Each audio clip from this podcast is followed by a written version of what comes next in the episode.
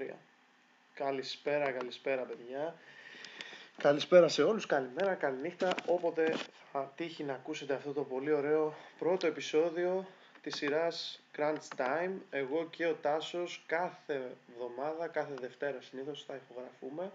Θα μιλάμε για τα πάντα που, που είναι γύρω από το μπάσκετ, κυρίως γύρω από το NBA, που αγαπάμε και δύο πολύ. Θα έχουμε και κάποιες έξτρα ε, εκπομπές, κάποια έξτρα επεισόδια, τα οποία θα μιλάμε για την Ευρωλίγκα και αυτή την πλευρά. Εν τω μεταξύ, μέσα σε αυτά τα επεισόδια, εγώ θα προσπαθήσω να πείσω τον Τάσο να δει λίγο Ευρωλίγκα γιατί αρνείται. Οπότε, αν τα καταφέρω, θα έχετε ενημέρωση. Λοιπόν, είμαι ο Γιάννης Καλαμίδας. Ας κάνουμε πρώτα μια παρουσίαση στον εαυτό μας. Ε, ποιοι είμαστε, τι κάνουμε και κάνω πάσα απευθείας στον συνάδελφό μου και συνεργάτη μου. Τάσο, ξεκινά εσύ. Καλησπέρα για από μένα. Εγώ από ό,τι ακούσατε είμαι ο Τάσος. Η ομάδα μου στο NBA θα μου πεις τι μας λες τώρα, είναι οι Hornets. γιατί όταν ξεκίνησα να βλέπω, πώς να το πω, καθημερινά, γιατί έβλεπα και πιο παλιά, απλά δεν έβλεπα σε τόσο μεγάλο βαθμό. Ε, είδα, ας πούμε, εκείνες τις εμφανίσεις του Κέμπα που είχε βάλει 60 τη μια μέρα, 40 την άλλη. Εκεί λέω, εντάξει, εδώ είσαι. Στην τελική ήταν η τελευταία χρονιά στη Σάρλοτ, αλλά ακόμα η αγάπη καλά κρατεί. Και τώρα έχετε το μεγάλο δικό μου αγαπημένο που δυστυχώς είναι συνέχεια εκτός, το Λαμέλο. Εντάξει, θα τα πούμε σε λίγο αυτά. Εγώ είμαι ο Γιάννης, ναι. όπως, όπως ακούσατε. Η δική μου ομάδα είναι πολύ προβλεπέ στο NBA ε, και είναι οι Lakers. Υπάρχει λόγος βέβαια που έγιναν Lakers, δεν έγιναν γιατί είναι ομάδα με, μαζί με τη Βοστόνη το περισσότερο από τα αθλήματα. Εγώ είμαι 23, ωραία όταν μεγάλωνα σαν παιδάκι που ήμουνα, η καλύτερη ομάδα στο NBA τη δεκαετία που ξεκίνησε το 10 και πριν κλείσει η δεκαετία του, του 2000 ήταν οι Lakers με Kobe, Gasol, Lamar Odom, Fisher. Οπότε καταλαβαίνετε ότι η πρώτη μου επαφή με το NBA ήταν να βλέπω τον Kobe να παίζει και τον Kobe να κατακτάει το πρώτο πρωτάθλημα με τους Orlando στο 4-1 και το δεύτερο πρωτάθλημα με τη Βοστόνη που το γύρισαν από το 3-2 και κέρδισαν 4-3 στο, στο, στην έδρα τους, στο Stable Centers.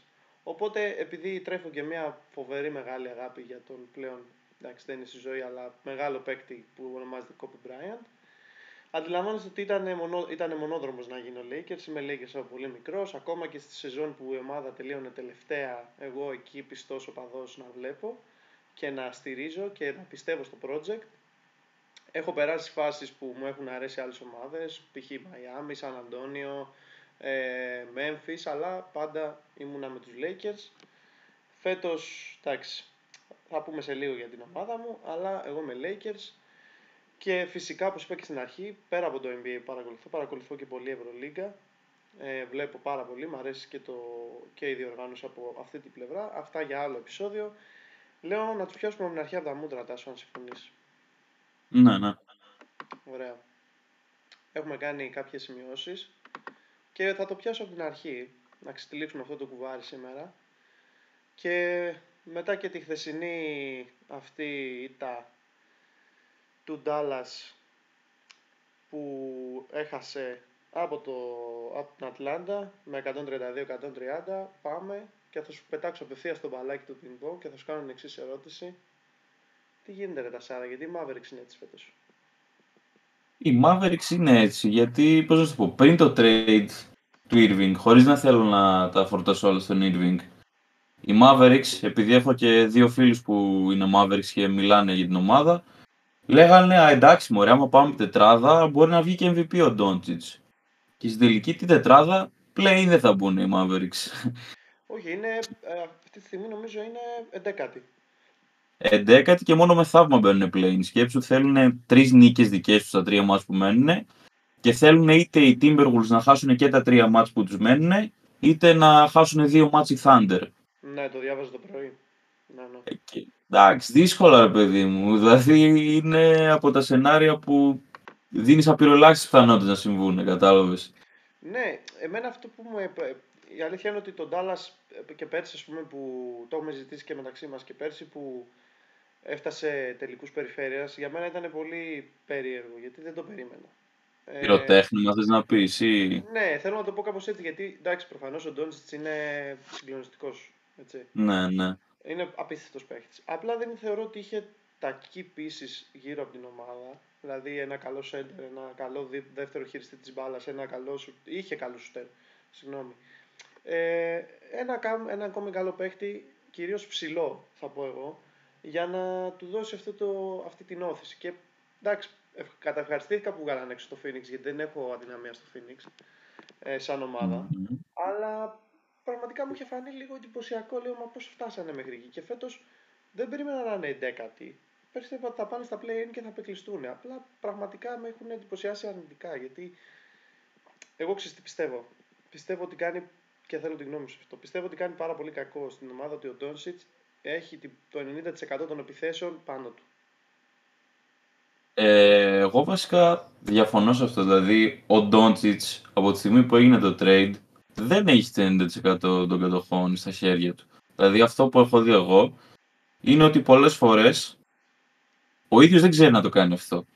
Δεν ξέρω αν είναι εντελώς προπονητή ή όχι, αλλά προσπαθεί να μοιράσει το παιχνίδι και να έχει, ας πούμε, αν όχι ίσες, πάνω κάτω τις ίδιες κατοχές με τον Irving. Ναι. Και αυτό το πράγμα για μένα δεν λειτουργεί καθόλου. Δηλαδή, δεν κατηγορώ τον Irving. Μία σου ο και Irving, μία, δηλαδή. Αυτό που θέλω να πω για τον Irving είναι ότι OK, okay, είναι παιχταράς. Άλλο χαρακτήρας, το άλλο το μπασχετικό κομμάτι. Στο μπασχετικό κομμάτι είναι εξαιρετικός. Το θέμα δεν είναι αυτό. Το θέμα είναι πόσο ταιριάζει με τον Ντόντσιτς.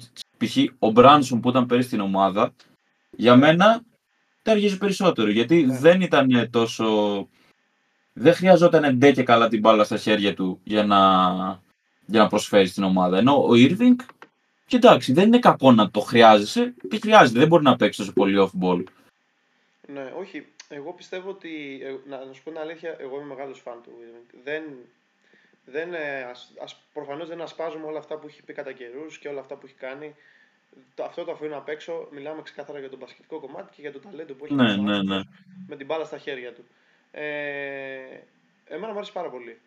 Και ίσα ίσα πούμε και από αυτούς που πολλές φορές τον υποστηρίζουν. Ε, εντάξει, όταν, είναι, όταν φέρει υποστήριξη. Ε, θεωρώ ότι εδώ θα συμφωνήσω κάπως μαζί σου. Για μένα αυτό το trade ήταν κάπως αλόκοτο. Γιατί όταν έχεις ήδη έναν παίχτη ο οποίος έχει την μπάλα στα χέρια του και τριπλάρει πάρα πολύ. Και είδαμε ότι ας πούμε, και με τον Πορζίνη δεν μπορούσε να ταιριάξει γιατί δεν έδινε πολλές πάσει μερικές φορές. Πώς ας πούμε θα σου βγει να τους έχεις και τους δύο μαζί που είναι και στο, παίζουν και οι δύο πάνω κάτω στην ίδια θέση. Δεν είναι ότι έχεις τον ένα στο 3, τον άλλο στο άσο. Οπότε κάπως το ισοστάθμισε. Όπως ήταν ας πούμε, ο Irving με τον Λεμπρόν. Ο Λεμπρόν έπαιζε και στο 3. Ε, δεν είχε την μπάλα τόσο όσο μπορεί να χρειαζόταν μερικές φορές. Και με τον Durant δεν ήταν το ίδιο. Είναι στην ίδια θέση. Οπότε η αλήθεια είναι ότι κάπω παραξενεύτηκε και θεωρώ ότι θα παραγωνιστούν παίχτες που πέρσι πήραν πολύ μεγάλο μερίδιο ευθύνης στην πορεία της ομάδας. Hardaway Junior δες, Bullock δες, Josh Green δες και ο Κλίμπερ ήταν καλός μέχρι ένα σημείο. Και νομίζω ότι αυτό πάνω κάτω σε ένα, σε ένα βαθμό έχει γίνει γιατί βλέπουμε ότι πολλές φορές μονοπολίζουν την επίθεση αυτοί οι δύο. Θεωρώ ότι κάπου εκεί είναι το πρόβλημα; Ε, κοίτα, από τους παίκτες του περσινού ρόστερ, καταρχήν να πούμε ότι στο trade για τον Irving χάθηκαν δύο πολύ σημαντικοί παίκτες. Δεν, είναι, δεν είναι superstars σε καμία περίπτωση, αλλά εντάξει.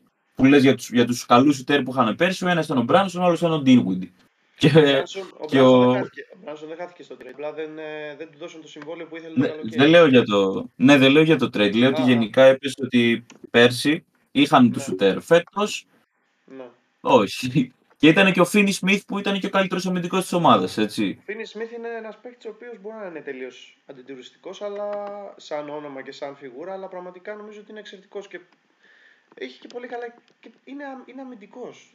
Αυτό το κύριο ε, κομμάτι της ομάδας και ήταν και εξαιρετικός. Νομίζω πέρσι στην πορεία τους είχε κάνει ένα τρελό παιχνίδι που είχε σκοράρει 8 τρίποντα, νομίζω, σε ένα αγώνα με το Phoenix, αν είμαι καλά.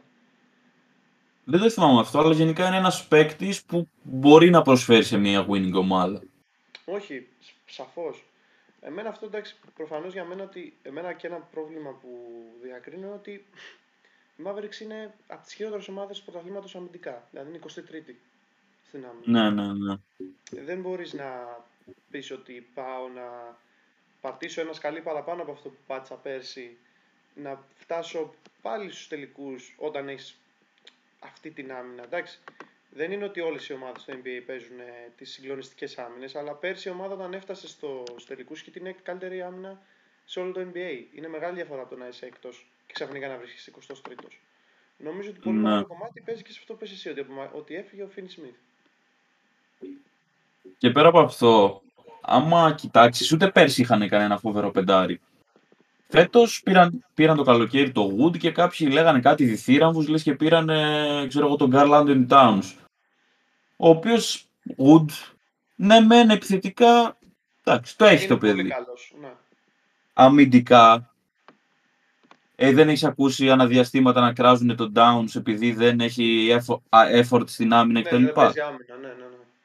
Άμα δεν παίζει ο Towns άμυνα μία, ο Wood δεν παίζει άμυνα δέκα. Όχι, δεν, ο α, Wood- δεν υπάρχει, ρε. Έχει τύχει να δω αγώνα του, του Dallas φέτος ε, με τη δική σου ομάδα κιόλας με το Charlotte και πραγματικά έβλεπα έναν άνθρωπο ο οποίος αναβοκατέβαινε το παρκέ, ε, προσπαθούσε να βοηθήσει επιθετικά και όταν ερχόταν η ώρα της άμυνας ήταν πραγματικά σαν να έπαιζε στο PlayStation 2K και να άφηνε το χειριστήριο στην άκρη να γινόταν η επίθεση και μετά να το ξανάπιανε. Δηλαδή, και η αλήθεια είναι ότι ούτε εγώ το είχα καταλάβει αυτά τα διθυραβικά σχόλια όπου πήραν τον Woods το Wood, συγγνώμη, και φοβερή μεταγραφή, γιατί τον θυμάμαι στο Houston. Δεν ήταν αμυντικός, δεν έπαιζε άμυνα.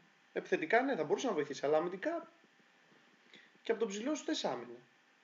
Το Houston εντωμεταξύ είχε κάνει και μια εντυπωσιακή δήλωση, ενώ ήταν ε, tanking team. Είχε πει ότι εγώ βαριέμαι να παίζω άμυνα, ξέρω εγώ. Δεν θυμάμαι τι ακριβώς ήταν η δήλωση, αλλά πάνω κάτω αυτό ήταν ε, το πλαίσιο αυτό που είχε πει. Και όλοι, ας πούμε, ήταν ε, σε φάση, τι, τι μας λες τώρα, ρε φίλε, δηλαδή, οκ, κάπου όπα. Ναι, πραγματικά είναι, δεν είναι καλός αμυντικός. Και νομίζω ότι αυτό φταίει και στο γεγονός ότι η ομάδα από έκτη έχει βρεθεί 23η στο να είναι ε, αμυντικά. Και πέρσι, φέτος είναι η έκτη καλύτερη επίθεση του πρωταθλήματος.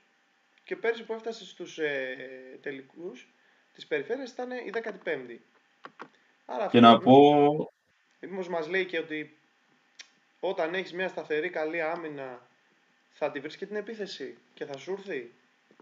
Εγώ αυτό δείχνω. εντάξει, βέβαια να πω για το Wood ότι δεν παίζει βασικός. Δεν θυμάμαι αν έπαιζε σε κάποιο σημείο της σεζόν, απλά ο Στο Kid ξεκίνημα- προφανώς Στο ξεκίνημα νομίζω έχει ξεκινήσει και ήταν βασικός μέχρι που πρέπει να είδε ο Kid ότι δεν του βγαίνει το σύστημα και πρέπει να τον έβαλε στα, στην άκρη. Ναι, τώρα παίζει κάτω από 20 λεπτά ένα αγώνα και αυτό. Λοιπόν, ε, οπότε δεν ξέρω. Πιστεύεις ότι θα γίνει το θαύμα; Γιατί εγώ πιστεύω ότι δεν θα γίνει. Δεν θα έρθει Όχι, ομάδα. ό- όχι, ρε, όχι, ούτε καν με τίποτα πιστεύω. Ωραία. Δεύτερη ερώτηση.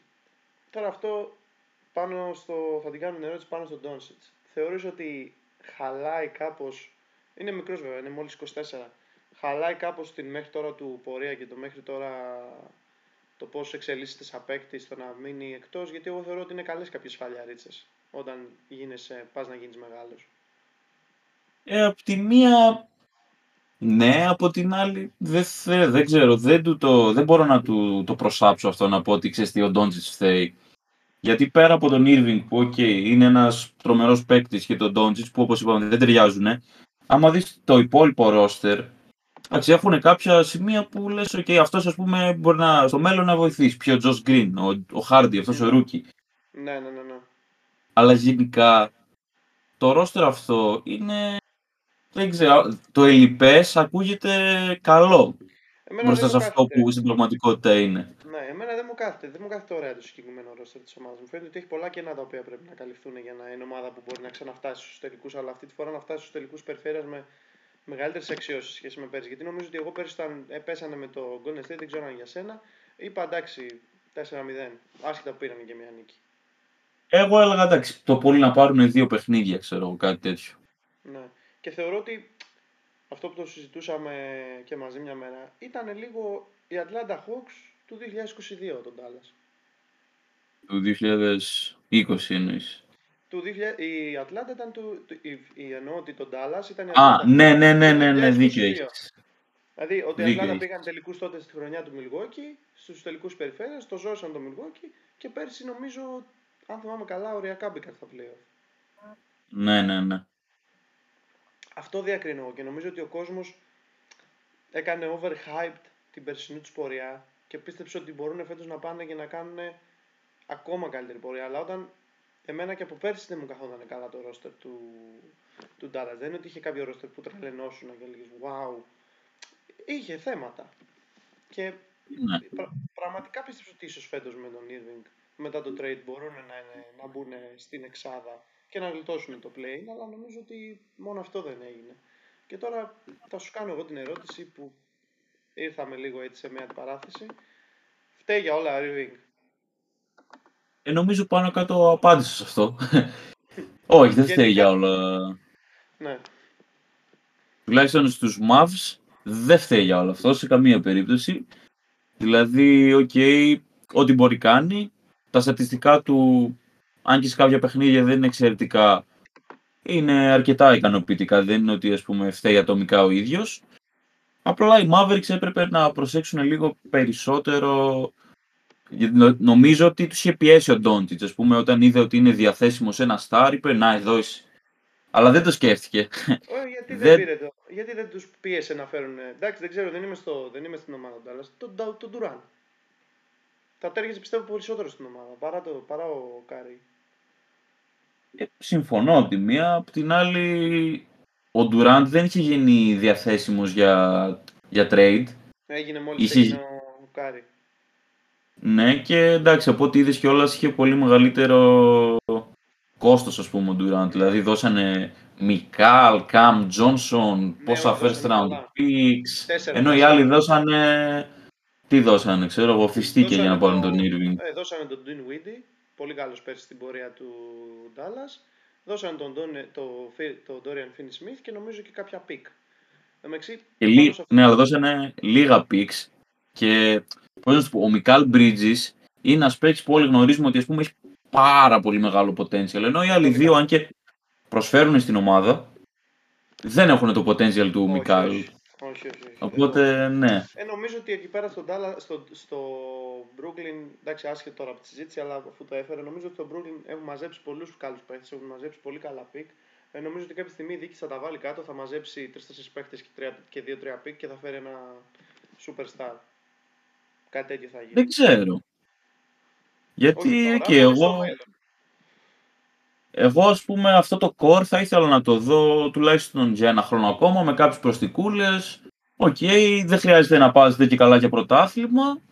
Αλλά ναι, ας πούμε, η ομάδα αυτή από τότε που έγινε το trade και πήραν το Μικάλ, δεν τα πάει εξαιρετικά, αλλά τα πάει τιμιότατα. Δηλαδή από έκτα είναι. Από τέταρτη, από τέταρτη που ήταν έχουν βρεθεί έκτη και νομίζω ότι θα την κρατήσουν και τη θέση. Δεν, υπάρχει το Μάια ναι, ναι, ναι. που πιέζει λίγο, αλλά θεωρώ ότι θα το κρατήσουν, την κρατήσουν την έκτη θέση. Εγώ αυτό πιστεύω, ναι. Και μεταξύ πάνω στους Mavericks για να ξαναγυρίσω λίγο είναι εντυπωσιακό γιατί όταν παίζει ο Doncic και ο, και ο Irving η ομάδα έχει 4-11 ρεκόρ. Όταν παίζει μόνο ναι. ο Irving μέχρι στιγμής έχουν 7-12 και όταν παίζει ο, ο Doncic μόνος του έχουν 5-10. δηλαδή ε, είναι ξεκάθαρο το θέμα νομίζω, φαίνεται από εδώ ποιο είναι. Ναι. Εντάξει, δεν ξέρω. Νομίζω ότι. Εγώ πιστεύω, αρχικά να πω ότι εγώ πιστεύω ότι ο Irving δεν θα ανανεώσει. Θα φύγει. Γιατί τελειώνει το συμβολέο του. Θα Οπότε... δείξει. Εγώ κρατάω μια πισινή σε αυτό. Δεν ξέρω. Αν φύγει, πραγματικά ήταν τώρα ένα win now move που δεν βγήκε ποτέ. Ναι, ναι. Και τώρα πάνω στον Irving, ένα θεματάκι, ένα μικρό, που το συζητούσαμε και παρέα. Έχει μια πορεία ο, ο point guard, ο οποίος είναι Cleveland, Celtics, Nets και τώρα Mavs. Και συνεχόμενα όταν μια ομάδα του δεν πάει καλά, τα ρίχνουν πάνω του. Ε, sorry κιόλας, αλλά ευθύνεται για όλα αυτός, τι πιστεύεις; Ε, εντάξει, για τους Mavs το είπαμε. Τώρα για, τα υπόλοιπα. Για τα άλλα τρία, όχι για τους Mavs. Ναι, για τους Cavs ήθελε απλά μια αλλαγή τοπίου, να το πω έτσι, γιατί ήταν δεύτερη επιλογή, ήθελε να γίνει πρώτη επιλογή. Πήρε και ένα πρωτάθλημα με τους Cavs που ήταν καθοριστικότατο έβαλε εκείνο το σουτ, οπότε δεν το συζητάω. Εγώ, άμα ήμουν Cavs fan, θα τον είχα σε εκτίμηση. Ναι. Τώρα, άμα ήμουν Celtics fan, δεν θα τον είχα σε εκτίμηση. Γιατί, σαν πρώτη επιλογή, ας πούμε, έδειξε ότι ναι, μένω και okay, είναι, το γνωρίζαμε αυτό. Το θέμα είναι στα play-off όσα χρόνια έκατσε, αν θυμάσαι την καλύτερη πορεία που κάνανε οι Celtics, την είχαν κάνει όταν ήταν τραυματίας. Το θυμάμαι, ναι, ήταν τότε που είχαν βρεθεί με το Milwaukee στο ξεκίνημα, τους είχαν αφήσει εκτός και μετά χάσανε από τον LeBron. Σε 7. Ε, στα 7, ναι. Ε, και εντάξει, είχε φύγει με έναν πολύ, πώς να το πω, πικρό τρόπο, bitter sweet βασικά. Όταν είχε δηλώσει, ας πούμε, ένα πεντάμινο, πεντάμινο πριν τελειώσει η σεζόν ότι εγώ θα ανανεώσω και είμαι εδώ πέρα για να μείνω, αγαπάω τη Βοστόνη και τέτοια. Και μετά, γεια σας. Ναι. Οπότε, ναι, νομίζω ότι το hate που έχουν οι Celtics fans προς τον Irving είναι απολύτως δικαιολογημένο. Ναι. Στους Nets. Είναι στους Nets. Βέβαια. Ε, είναι και αυτό που είπες ότι ξεφεύγει με τον πασχετικό, είναι και το ότι ήταν όλα αυτά με το εμβόλιο, που χάλασαν και τη διάθεση του Χάρντεν. Ναι, που έφυγε πρώτος. Πιστεύω ότι ο Χάρντεν δεν θα ήταν τόσο κατσούφι, ας πούμε, άμα ο Ήρβινγκ δεν έκανε. Πώς θα το πω. δεν ήθελε να παίξει. Του, όλα αυτά τα κόλπα του. Ναι, ναι. Και ότι ας πούμε οι Nets θα μπορούσαν να είχαν χτυπήσει ένα πρωτάθλημα πούμε, με την τριάδα. Τουλάχιστον ένα. Ναι. Νομίζω ότι η σεζόν που χάθηκε κάπου στο. υπήρχε ελπίδα είναι όταν παίξανε με το Milwaukee που γύρισε το πόδι του Irving και μετά δεν ξανάπηξε για τη σειρά και έχασα 4-3 από το Milwaukee που μετά το Milwaukee κατέκτησε και το πρωτάθλημα. Νομίζω ότι αν εκεί είχε μείνει υγιής θεωρώ ότι ίσως είχαν καταφέρει να αφήσουν εκτός το Milwaukee και πιστεύω ότι μπορεί να το κατακτούσαν με το Phoenix αντίπαλο. Κοίτα. Εντάξει, πολύ πιθανό, ναι.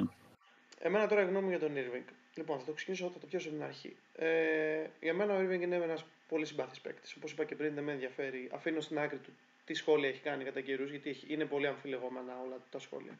Στο Cleveland, για μένα από εκεί ξεκινάει το λάθος, γιατί αποχώρησε από μια ομάδα που του τέριαζε, έτσι όπως ήταν δομικά χτισμένη. Υπάρχουν οι φήμες ότι τσακώθηκε με το, και με τον Λεμπρόν, ότι φαγωθήκαν, ότι είχε κάνει και μια δήλωση, δεν ξέρω αν θυμάσαι τότε, που έλεγε ότι ο Λεμπρόν μου χρωστάει γιατί του πήρα πρωτάθλημα. Ε, ε, δεν το θυμάμαι η αλήθεια, αλλά OK. Okay. Εντάξει, δεν είναι όλη η αλήθεια, γιατί αν δεν είχε κάνει την, την τρομερή τάπα τότε ο Λεμπρόν στον Ιγκουοντάλα, δεν θα είχε φτάσει και το σουτ του Irving. Αλλά OK. Okay. Ναι. Μετά πάει στους, στη Βοστόνη. Ε, εκεί εγώ πραγματικά πίστεψα ότι μπορεί να είναι ο ηγέτης, αλλά θεωρώ ότι φαγώθηκε και λίγο και με τους ανερχόμενους Star, Tatum Brown. Είχε και την ατυχία βέβαια τότε το Brooklyn, το Brooklyn συγγνώμη, η Βοστόνη, γιατί είχε και το Hayward, που ήταν ένας πολύ καλός παίκτης τότε και στο πρώτο που επίσημο παιχνίδι, αν θυμάσαι καλά, έπαθε αυτό το φρικαλαίο τραυματισμό τότε που του είχε σπάσει το πόδι. Δεν ξέρω ναι. τι θα είχε γίνει άμα ήταν αυτοί οι δύο μαζί εκείνη τη χρονιά και είχαν πάει την ομάδα μέχρι τέλους και την είχαν οδηγήσει κάπου καλά. Βέβαια ήταν η ίδια χρονιά που το, το, η Βοστόνη έφτασε οριακά στους τελικούς με όλους τους μικρούς τότε να κάνουν breakout χρονιές. Εντάξει, προφανώς ο Celtics δεν κλικάρε. Ε, νομίζω ότι κάποια στιγμή φάνηκε και ότι οι ανερχόμενοι δύο, Tatum Brown, έρχονται για να συσσαγωγικά να του πάρουν τη θέση γιατί παρουσιάζαν ένα καλύτερο υλικό και είχαν και μια καλύτερη χημία μεταξύ τους. Και θεωρώ ότι στο Brooklyn ε, δεν θα πω ότι ήταν ο κύριος υπαίτιος της καταστροφής της ομάδας, αλλά όταν θεωρητικά υπήρχε μια φήμη ότι είχε συζητήσει με τον Durant πιο νωρίς για αυτή την κίνηση και τα είχαν βρει μεταξύ τους και μετά πείσανε και το Harden να έρθει και για πολύ μεγάλο χρονικό διάστημα δεν ξέρω αν το θυμάσαι. Πολλοί βρίζαν τον Harden, δεν βρίζαν τον Κάρι, τον Irving. Καλά, ναι. Ε, λέγανε ότι αυτός φταίει. Νομίζω ότι ο Harden είδε τη δουλειά νωρίς και είπε: Εγώ την κάνω από εδώ, παιδιά, δεν αντέχω. Ε, και εντάξει, προφανώς νομίζω ότι οι Celtics και Nets πιστώνονται στον Irving για αυτές τις δύο αποτυχίες αλλά θεωρώ ότι δεν μπορεί να είναι από δύο μπομπρέου τράγο για πάντα. Δηλαδή δεν φταίει σε όλα. Δεν φταίει τώρα πούμε, που διαβάζω κάτι σχόλια ότι φταίει αυτός που η Mavericks είναι έτσι. Η Mavericks ήταν έτσι πριν πάει εκεί και απλά έχει χειροτέρεψει το πράγμα. Και όπως λες και εσύ, όσα παιχνίδια έχει παίξει, πραγματικά έχει προσπαθήσει να βοηθήσει. Και έχει αφήσει και κάτω το εγώ του, γιατί μοιράζει την μπάλα. Και τη πάει και στον Ντόνσιτ που ξέρουμε όλοι ότι είναι λίγο, θέλει την μπάλα στα χέρια του πολλές φορές. Είναι λίγο ball hog σε κάποια μάτσα. Του δίνει την μπάλα, δεν είναι εγωιστής να πάει να πάρει αυτός στι κατοχές. Οπότε θεωρώ ότι για τώρα δεν φταίει. Αν μείνει τους χρόνου του Mavericks και οι Mavericks πάνε πάλι κατά διάολο, τότε νομίζω ότι θα πούμε ότι είναι ένας νέος κάπως Russell Westbrook. Δεν ξέρω αν μας συμφωνείς. Ε, όχι, εντάξει, τι Westbrook, είπαμε. Westbrook είπαμε. Παραπάει. υπό την έννοια ότι δεν μπορεί να κολλήσει πάνω σε ομάδες και πάντα είναι αυτός που μπορεί να ευθύνεται για κάποια κατάσταση που δημιουργείται. Αυτό όχι παικτικά. Παικτικά ο Irving είναι πολύ, πολύ καλός. Ναι, OK. Okay. Εντάξει, τώρα για τους υπόλοιπους που λες το ακούω. Τώρα εγώ σου λέω, άμα ήμουν Celtics, το, θα είχα μία αφίσα του Irving και θα έπαιζα βελάκια κάθε μέρα στον τοίχο. θα έβαζες, ε, θα, θα, θα, θα ξυπνούσες το πρωί, θα έριχνες μία βρισιά και θα συνέχιζες την ημέρα σου. Εντάξει. Ναι. Τέλος πάντων, πολύ μιλήσαμε για Μουάβ και Irving. ναι, ναι, ναι. ναι. Πάμε στο επόμενο. Πάμε, πάμε. Ωραία. Η ομάδα που για μένα φέτος δεν ξέρω αν το έχω, απογα- δεν ξέρω αν το έχω αποκαλύψει, αυτό το μαθαίνεις τώρα. Η πιο συμπαθητική ομάδα για μένα φέτος, Denver Nuggets. Η ερώτηση είναι απλή και είναι και με βάση και τη χθεσινή τους εμφάνιση που χωρίς Jokic και Murray κερδίσαν το Golden State. Τους βλέπεις για τελικούς. Και ε, μιλάω πάντα για τελικούς NBA, για τελικούς περιφέρειας. Ναι, ε, κοίτα. Θα μπορούσα να τους δω. Απ' την άλλη, πέρα από τη σεζόν της Φούσκας, τόσα χρόνια στα play-off δεν έχουν δείξει το παραμικρό. Θα μου πεις, εντάξει, ήταν και οι τραυματισμοί που είχαν, Ναι. αλλά ναι. Για πρωτάθλημα, για να είμαι ειλικρινής, άμα πάνε τελικούς, δεν τους βλέπω. Δηλαδή, με όποιον και να παίξουν, δεν πιστεύω ότι θα το πάρουν. Αλλά για τελικούς, ότι θα μπορούσαν, θα μπορούσαν. Δηλαδή, άμα με ρωτήσεις πρόβλεψη, δεν θα σου πω. Αν και είναι λίγο spoiler αυτό για τη συνέχεια. ναι. Αλλά ναι, ότι μπορούν, μπορούν. Ναι. Εντάξει, ε, κοίτα. Εγώ θεωρώ ότι για ακόμη μια χρονιά φέτος ο Γιώκητς κάνει οριακά, πάει να κάνει triple-double, να κλείσει τη χρονιά με triple-double, όπως είχε κάνει και ο Westbrook το 17, αν δεν κάνω λάθος. Ε, κοίτα Ναι. να δεις. Ισχύει ότι με, πριν, ε, με ξέρεις τη σεζόν της, Bub- του Bubble, που αν δεν είναι και αυτό το τρίποντο του Άντωνι, του, Καρμέ, ε, του Άντωνι Davis, θεωρώ ότι ίσως μπορεί να είχαν απεκλείσει και τους Lakers τότε, γιατί είχαν καλό momentum. Ε, 4-1 δεν χάσανε. 4-2 νομίζω είχαν χάσει. Α, δεν θυμάμαι. Ε, ναι, οκ. ναι, δεν θυμάμαι. Πάντως θυμάμαι ότι το τρίποντο του Davis σκότωσε κάπως τη σειρά γιατί ήταν πολύ κομβικό. Και του έκοψε νομίζω Ναι. λίγο την ψυχολογία. Κοίτα, η ομάδα φέτος παίζει πολύ ωραίο μπάσκετ.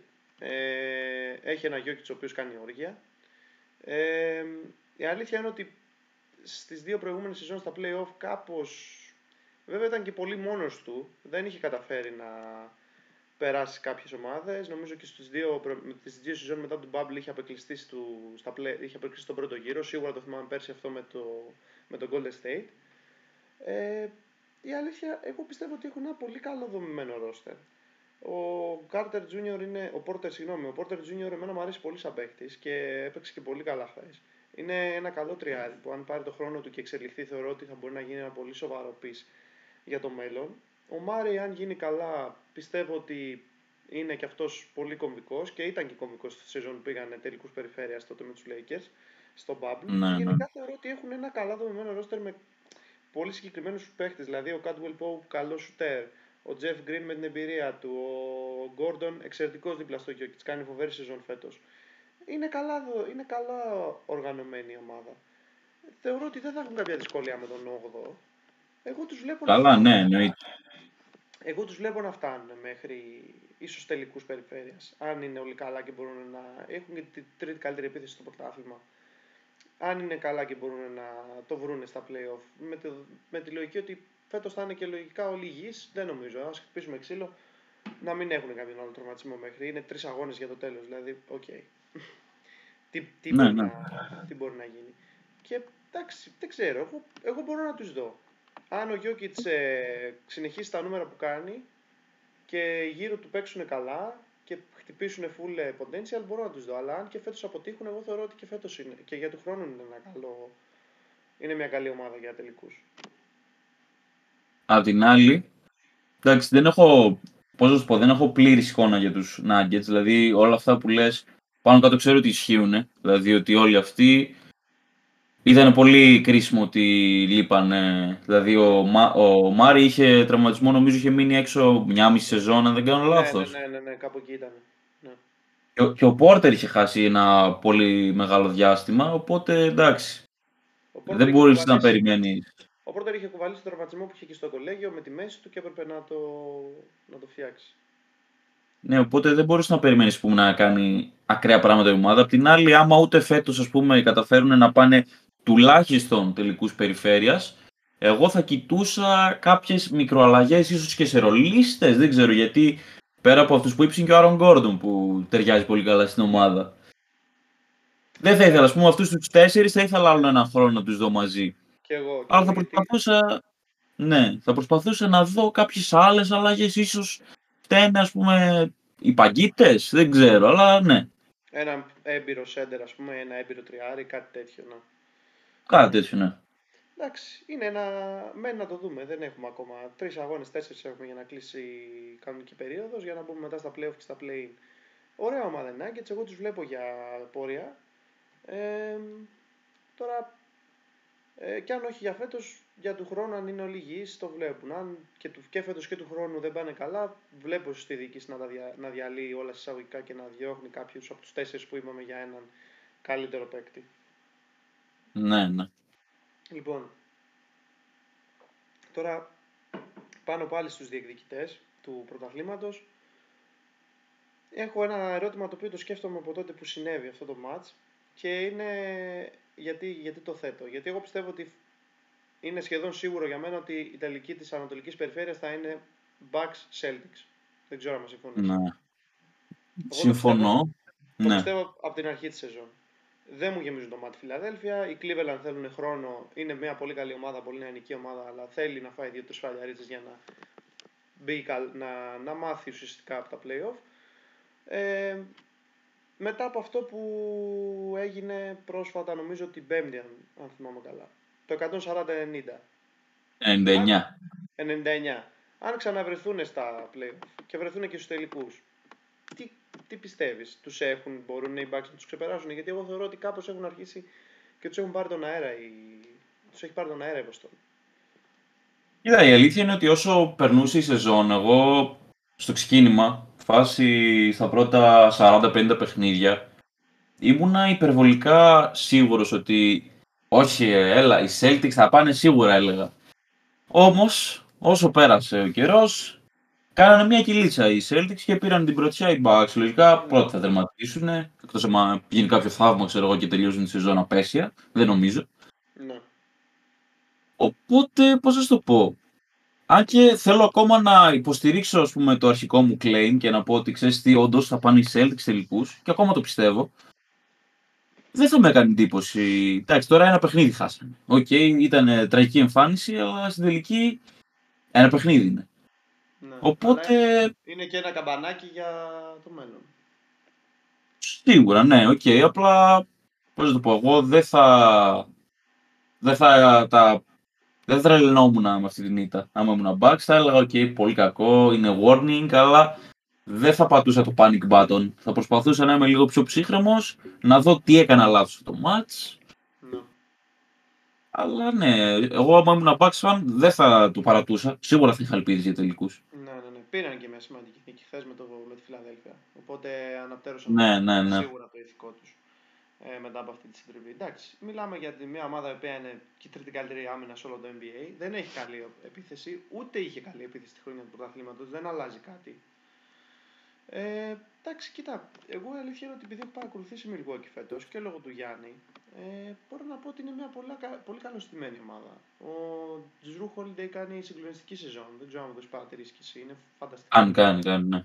Έχει πάρει και παιχνίδια τα οποία είναι και εκτός ο Γιάννης και εκτός ο Μίτλετον. Ο Μπρουκ Λόπες παίζει φανταστικά σε πάρα πολλά ματς. Ναι, ναι, ναι. Με, με όλη την ομάδα να είναι υγιής και εγώ πιστεύω ακράδαντα ότι αν πέρσι ο Μίτλετον ήταν υγιής θα είχαν αφήσει εκτός τη Βοστόνη. Το πιστεύω πάρα πολύ. Ε, Δεν το πιστεύω, αλλά ναι, OK. Okay. okay. Εγώ θεωρώ ότι αν ήταν υγιής θα μπορούσαν να τους είχαν ξεπεράσει. Αν ξεπεράσουν λίγο σε αυτό το μίνι ψυχολογικό που μπορεί να έχουν πάθει με τη Βοστόνη λόγω και του περσινού 4-3 γιατί πήγαν να πάρουν την πρόκριση και στην έδρα τους και φάγανε αυτή την κατραπακιά τότε που είχε βάλει ο, ο Μπράουν και ο Τέιτουμ κοντά στους 80 πόντους παρέα αν θυμάμαι καλά ε, τους βλέπω ξανά για τελικούς και τους βλέπω και για, νομίζω ότι για μένα τα δύο πρώτα φαβορή για τη διεκδίκηση του πρωταθλήματος είναι η Βοστόνη και το Μιλγόκι και όποιος θεωρώ περάσει από αυτούς τους δύο θα το σηκώσει. Δεν ξέρω αν συμφωνείς μαζί μου. Σε αυτό, σε αυτό συμφωνώ, ναι, ναι. Αν και δεν ξέρω εγώ, από τους δύο, αν και οι Bucks έχουν το Γιάννη, OK, okay, το, τον αγαπάμε, δικό μας παιδί, για μένα παίζουν πολύ πιο όμορφο, πιο fun to watch μπάσκετ οι Celtics. Δηλαδή, θέλω να τους δω τελικούς ξανά. Δεν θέλω να δω τους Bucks. Ναι. Όχι, εντάξει. Έχουν δύο φοβερούς παίχτες για μένα οι, οι Celtics που είναι δύο, είναι δύο που πέρσι τέτοια εποχή νομίζω υπήρχε και η συζήτηση να το σπάσουμε γιατί δεν μας οδηγεί κάπου πριν πάρουν φόρα και... Ναι, ναι, ναι, ναι. Είναι φοβερή, εντάξει. Και είναι εντυπωσιακό γιατί δεν το βλέπεις συχνά, αλλά έχουν κρατήσει ένα, μια ισορροπία που είναι η δεύτερη καλύτερη επίθεση με, με 118,1 πόντους ανά αγώνα στο NBA και ταυτόχρονα έχουν και τη, πίσω από τους Milwaukee έχουν την τέταρτη καλύτερη, επίθεση, την τέταρτη καλύτερη άμυνα. Οπότε είναι πολύ ισορροπημένη ομάδα και έχουν και ένα βαθύ ρόστερ οι Celtics. Δεν έχουν έναν πολύ ψηλό παίχτη να ματσάρει με τον Brook Lopez στον Embiid, αλλά το καλύπτουν σε πολλούς αγώνες αυτό και είναι εντυπωσιακό. Ναι, και να ξέρεις πάντως, όπα, τι κεραυνός ήταν αυτός, ε. Ή να πούμε, τέλος πάντων, ε, είχε ακουστεί ότι ο, ο Brown, επειδή δεν είναι σίγουρο άμα θα του δώσουν Supermax, δεν ξέρω, κάτι τέτοιο, ότι υπάρχει περίπτωση το καλοκαίρι να φύγει. Μακάρι όχι. Αλλά εντάξει. Είμαι, ναι, αυτό ακούγεται λίγο περίεργο. Είμαι Lakers και λέω μακάρι όχι την Ποστόνη, αλλά ε, δεν, εντάξει, δεν θα ήταν ωραίο να σπάσει. Και νομίζω ότι ο Μπράουν κάπως σπάστηκε και με τις φήμες περί trade για Durant. Ναι, είναι και αυτό και εγώ πιστεύω ότι νιώθει ο ίδιος ότι okay, είναι μισός καλή κάτω του Dayton, το πιστεύω αυτό. Απ' την άλλη νιώθει ότι δεν τον εκτιμάνε τόσο οι fans. Ναι, τα ρίχνουν όλα στον Dayton. Εντάξει, δεν τα ρίχνουν όλα στον Dayton, απλά πώς θα το πω. Σε εισαγωγικά. Πηγαίνει στο γήπεδο και θα δεις 30 φανέλες, 25 θα είναι του Tatum ή 5 θα είναι του Brown. Τέτοια φάση. Ναι, Κατάλαβες. ναι, ναι, ναι. Εντάξει, Αυτό. Α ελπίσουμε να μην συμβεί γιατί είναι μια πολύ καλή ομάδα και με μέλλον. Ε, γιατί μετά είναι και μεγάλο το κενό. Δηλαδή, ποιο να φέρεις. Για... Έχουν ταιριάξει νομίζω και στη χημεία τους αυτοί οι δύο μαζί. Ναι, ναι, ναι. Και θεωρώ ότι σε πολλά παιχνίδια. Εντάξει, έχει βάλει και game winner στην καριέρα του Tatum. Δεν είναι ότι είναι ο μέγα λούστη. Αλλά νομίζω ότι στα clutch εγώ θα εμπιστευόμουν πιο πολύ τον Brown. Και εγώ. Νομίζω ότι σε πολλά παιχνίδια που τα οποία είναι κρίσιμα, ο Brown έχει τραβήξει το κουπί ακόμα και σε άμυνα ή και σε assist και σε πράγματα τα οποία μπορεί να μην φανούν με στο γήπεδο. Περισσότερο από ό,τι μπορεί να το έχει τραβήξει ο Tatum μερικές φορές. Που εντάξει, προφανώς ο Tatum έχει κάνει κάτι ματσάρες. Ε, αλλά θεωρώ ότι μερικές φορές ο Brown είναι λίγο πιο κομβικός για το πώς πάει η ομάδα. Ναι. Αν και ο Tatum πολλές φορές που με δικαιολογείται να πεθάνει, ας πούμε, να πάρει μια παράταση, να πεθάνει ενώ να, πώς να, να κουραστεί πάρα πολύ, γιατί παίζει λίγα λεπτά παραπάνω, παίρνει λίγες επιθέσεις παραπάνω. Οπότε, ναι.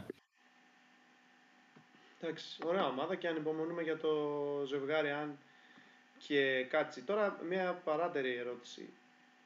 Μπορεί να είναι το μαύρο άλογο της Ανατολής στη Φιλαδέλφια; Κοίτα, εγώ θα ήθελα να είναι. Γιατί, πώς να το πω, είναι κρίμα τόσα χρόνια να έχεις έναν παιχταρά, ας πούμε, τον Embiid. Ναι. Κοιτάξτε, τη χρονιά που χάσανε από το Τορόντο, εγώ το χάρηκα. Επειδή τον Καγουάι τον έχω στην καρδιά μου. Ναι, με το τρελό καλάθι που σκάει η μπάλα, πόσο, πέντε φορές, τέσσερις, στο, στη Ναι. ναι. Απ' την άλλη, είναι κρίμα ρε παιδί μου. Δηλαδή, πέρσι, οκ, οι Heat κόντραραν πολύ τους Celtics. Παρόλο που φέτος η Heat είναι, ναι, όχι, είναι ένα μεγάλο όχι. Ναι, ναι. Αλλά, ρε παιδί μου, δεν ξέρω, τόσα χρόνια έχουν πάει τελικούς περιφέρειας, όποιος, όποιος θες έχουν πάει οι Hawks, έχουν πάει, εντάξει, οι Bucks, ok, έχουν πάει οι Heat, οι Celtics, μόνο αυτοί δεν έχουν πάει, Ναι. άμα το σκεφτείς καλά. Ισχύει, ισχύει. Είχαν πάει εκείνη τη χρονιά που φάγανε το καλάθι από τον. Ε... Όχι, αυτό ήταν πριν τους τελικούς. Συγγνώμη, ναι, δίκιο έχεις. Δεύτερος γύρος ήταν. Ναι, μπερδεύομαι πάντα. Όταν σκέφτομαι αυτή τη σειρά, μπερδεύομαι πάντα και νομίζω ότι ήταν ε, τελική της περιφέρειας. Ήταν δεύτερος γύρος. Ναι. Εγώ το κάνω καμιά φορά αυτό, ναι. Εντάξει, κοίτα. Εγώ πιστεύω ότι καταρχάς είναι εντυπωσιακό το πόσο καλή σεζόν κάνει ο Χάρντεν φέτος. Δεν ξέρω αν το έχεις παρατηρήσει, αλλά είναι εξαιρετικό. Ναι. Έχω ένα φίλο, έχω ένα φίλο Sixers που δεν μου αφήνει ας πούμε, να, να μην γνωρίζει τι συμβαίνει στη Φιλαδέλφια. Οπότε, οκ. Τέλεια, τέλεια. Είναι εξαιρετικός, είναι πολύ καλός στο δεύτερο ε, star. Φοβερέ, κάνει πολλές φορές πολύ καλά plays με τον Embiid και με pick and roll. Κάτι που το είχαμε δει και στο Houston με τον Harden έτσι. Με τον, Har- με τον Harden λέω, με τον Howard. Δεν είναι καινούριο. Εδώ είχε κάνει, Ναι, ναι. Εδώ έκανε τον Καπελά να βγάλει συμβόλαιο 100 εκατομμύρια σχεδόν στην Ατλάντα μετά τους Houston εξαιτίας του pick and roll που έκανε μαζί του. Ε, Pain. κάτι το οποίο δεν έχει εκτιμηθεί, θεωρώ, για το Harden, γιατί όλοι το σκεφτόμαστε ότι είναι μαγουλιάρης, ότι παίρνει τις επιθέσεις. Μας έχει αφήσει το στίγμα του τότε από το Houston. Ε, κάνει πολύ καλή σεζόν. Και είναι και εκεί πέρα ο Μάξι που εμένα είναι, μου αρέσει πάρα πολύ αυτός ο παίκτης. Που λένε, που λένε, ναι. Που λένε παίζει και σε κάτι παιχνίδια είναι και πάρα, πάρα πολύ καλός. Αν και είναι τρύπα στην άμυνα, αλλά ναι, είναι που λέμε. εντάξει, ισχύει, ισχύει. Είναι ο Τάκερ ο οποίος έδωσε την εμπειρία που χρειαζόταν ε, η ομάδα. Έχει τον Τζέιλ Ο Τάκερ, μία Πείτε. παρένθεση για τον Τάκερ. Ναι, Ό,τι θες. ε, τον συχαίνονται οι Sixers fans, να ξέρεις. Μμ. Θεωρούν ότι τους έχει κλέψει απλά 30 εκατομμύρια. Καλά, εντάξει, ισχύει αυτό. Πήγε τώρα η διοίκηση εκεί πέρα, σου λέει ποιος είναι καλός, ποιος βοήθησε το, το, το περσινό πρωταθλητή, ο Τάκερ, πάρτα. Ήταν νομίζω ένα μικρό λάθος της διοίκησης αυτό, δεν νομίζω ότι ήταν τόσο του Τάκερ. Εντάξει. Ε, ναι, εντάξει, ο Τάκερ γιατί να πει όχι στα... Ναι, νομίζω του δώσανε προφανώς. τριετές, τριετές 30 Ναι, ή ναι. ένα, ναι, Και είναι- ναι, κάτι τέτοιο. Του δώσαν συμβόλαιο να παίζει μέχρι τα 40-41 νομίζω. Άσε, ναι. Ε, και γενικά, έχει, για να τελειώσω αυτό, ο μόνος παίκτης που κάπως μου, μου κολλάει και δεν μου κάθεται καλά στο όρντο ρόστερ είναι ο τον Μπάιας Χάρης για μένα. Ο οποίος Ε. θεωρώ ότι πολλές φορές είναι λίγο με η, η- η- το πώς παίζει. Δεν τρελαίνεται. Γενικά, σχεδόν όλη του η πορεία στους Sixers είναι ένα με, Με. αλλά Ναι. Ναι, αυτό δεν μου κάθεται. Είχε γίνει και τότε το λάθος που ο Butler ακόμα το κουβαλάει και το έλεγε και πέρσι, νομίζω στο τελευταίο παιχνίδι που αποκλείσαν το Φιλ, τη Φιλαδέλφια, που είχε μπει μέσα στα Ναι. απαιτητήρια και φώναζε... «Αν τον με- Bias Harris αν over με me. κατε- Ναι, α, τον Bias Harris over me, εντάξει. Ε, αγαπημένο μου παιδί ο Butler, παρότι ότι είναι έτσι λίγο... Ε, οξύ, κάνει αυτά τα αυτά που κάνει. Αλλά- ασχολίαστο για μένα. Ε, Ναι. προτιμάω να, να, σου πω, να πηδήξω στο μπαλκόνι παρά να βλέπω τον Jim Butler να παίζει μπάσκετ. Έλα, εντάξει, καλός παίκτης ο Butler. Βρε καλός είναι, απλά Είναι λίγο οριστικός. και παίζει και στους hit που δεν τους γουστάρω ιδιαίτερα. Δεν τους γουστάρω καθόλου. και είναι Ένα. και αυτό το... Ένα-ένα τα Ρε βγάζει. παιδί μου, είναι αυτό ρε παιδί μου που με χαλάει εμένα πάρα πολύ προσωπικά.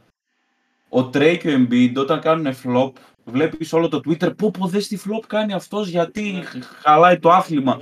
και όταν κάνει, όταν κάνει ο Butler flop, oh, he's so efficient, ξέρω κάτι τέτοιο. Ναι, μα πώς τι- το κάνει, ναι. Τι double standards είναι αυτά, ας πούμε. Δεν ξέρω, εντάξει. Πάντως, εγώ θα ήθελα τους, να το κλείσουμε, θα ήθελα να δω τους Sixers να, είναι, να κάνουν μια καλή πορεία, γιατί νομίζω ότι ο καημένος ο Embiid κάνει ό,τι μπορεί για να πάρει αυτό το, αυτό που είναι και το επόμενο, το επόμενό μας ερώτημα, αυτό το ρημάδι το βραβείο του MVP. Και κάτι μου λέει ότι και πάλι φέτος θα το στερηθεί και ας κάνει μια καλή πορεία τουλάχιστον στα play-off να του φύγει, το, να του φύγει ο καημός.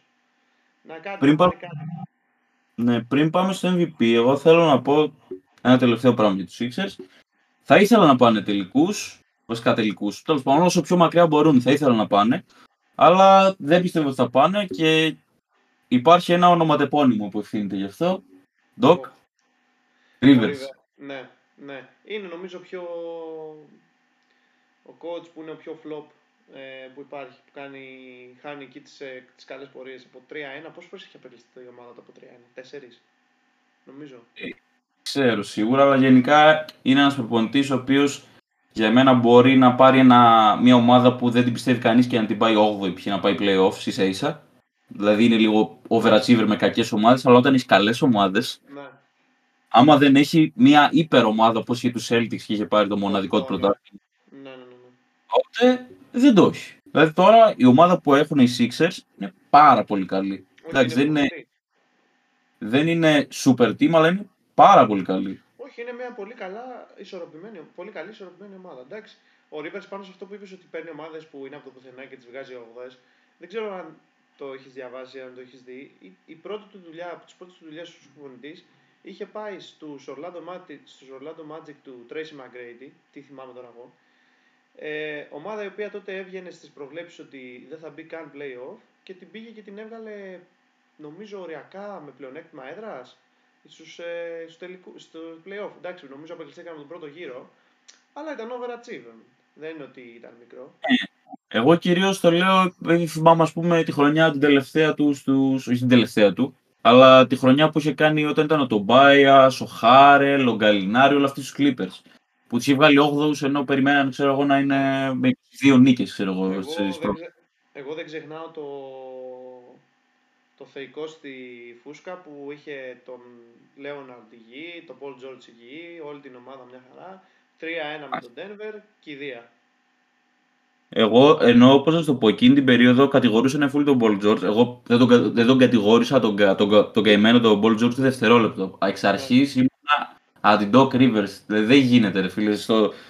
Όταν ήταν 3-1 η σειρά και ήταν έτοιμη να τελειώσει, κέρδιζαν ξέρω εγώ με 15 πόντους, κάτι τέτοιο. Ναι. Και πάθανε blackout. Και είχαν και στο επόμενο παιχνίδι μια παρόμοια ευκαιρία. Δεν ξέρω αν ήταν. Πώς να το πω πάλι στο 15, αλλά είχαν πάλι διπλάσια διαφορά. Ναι, ναι, δηλαδή, εγώ θυμάμαι εκείνο το παιχνίδι που πήγαν να το πάρουν, που τον κράζαν τον Πολ Τζόρτζ, που εντάξει, πολύ, πάρα πολύ καλός παίχτη, γιατί είχε σταματήσει σε έναν εφημδιασμό και είχε βαρέσει ένα τρίποντο εκτός ε, εκτός σχεδίου και το χάσε εκεί που θα μπορούσαν νομίζω να είχαν πάρει διαφορά νίκης. Γι' αυτό νομίζω έχει φύγει όλο το κράξιμο προς αυτό. Που εντάξει, δεν φταίει ένας παίχτη για μια ομάδα που μπορεί να αποκλειστεί. Προφανώς. Ναι, αλλά πώς να σου πω, όταν μια ομάδα κάνει γιγαντιαίο τσόκ, ναι. πέρα από τα παιχνίδια είναι και το in-game choke, δηλαδή ότι κέρδισαν με 15 και μπαμ. Το πνίξανε. Σε αυτό δεν μπορώ να κατηγορήσω τον Paul George. Εντάξει, sorry και όλα. Εντάξει.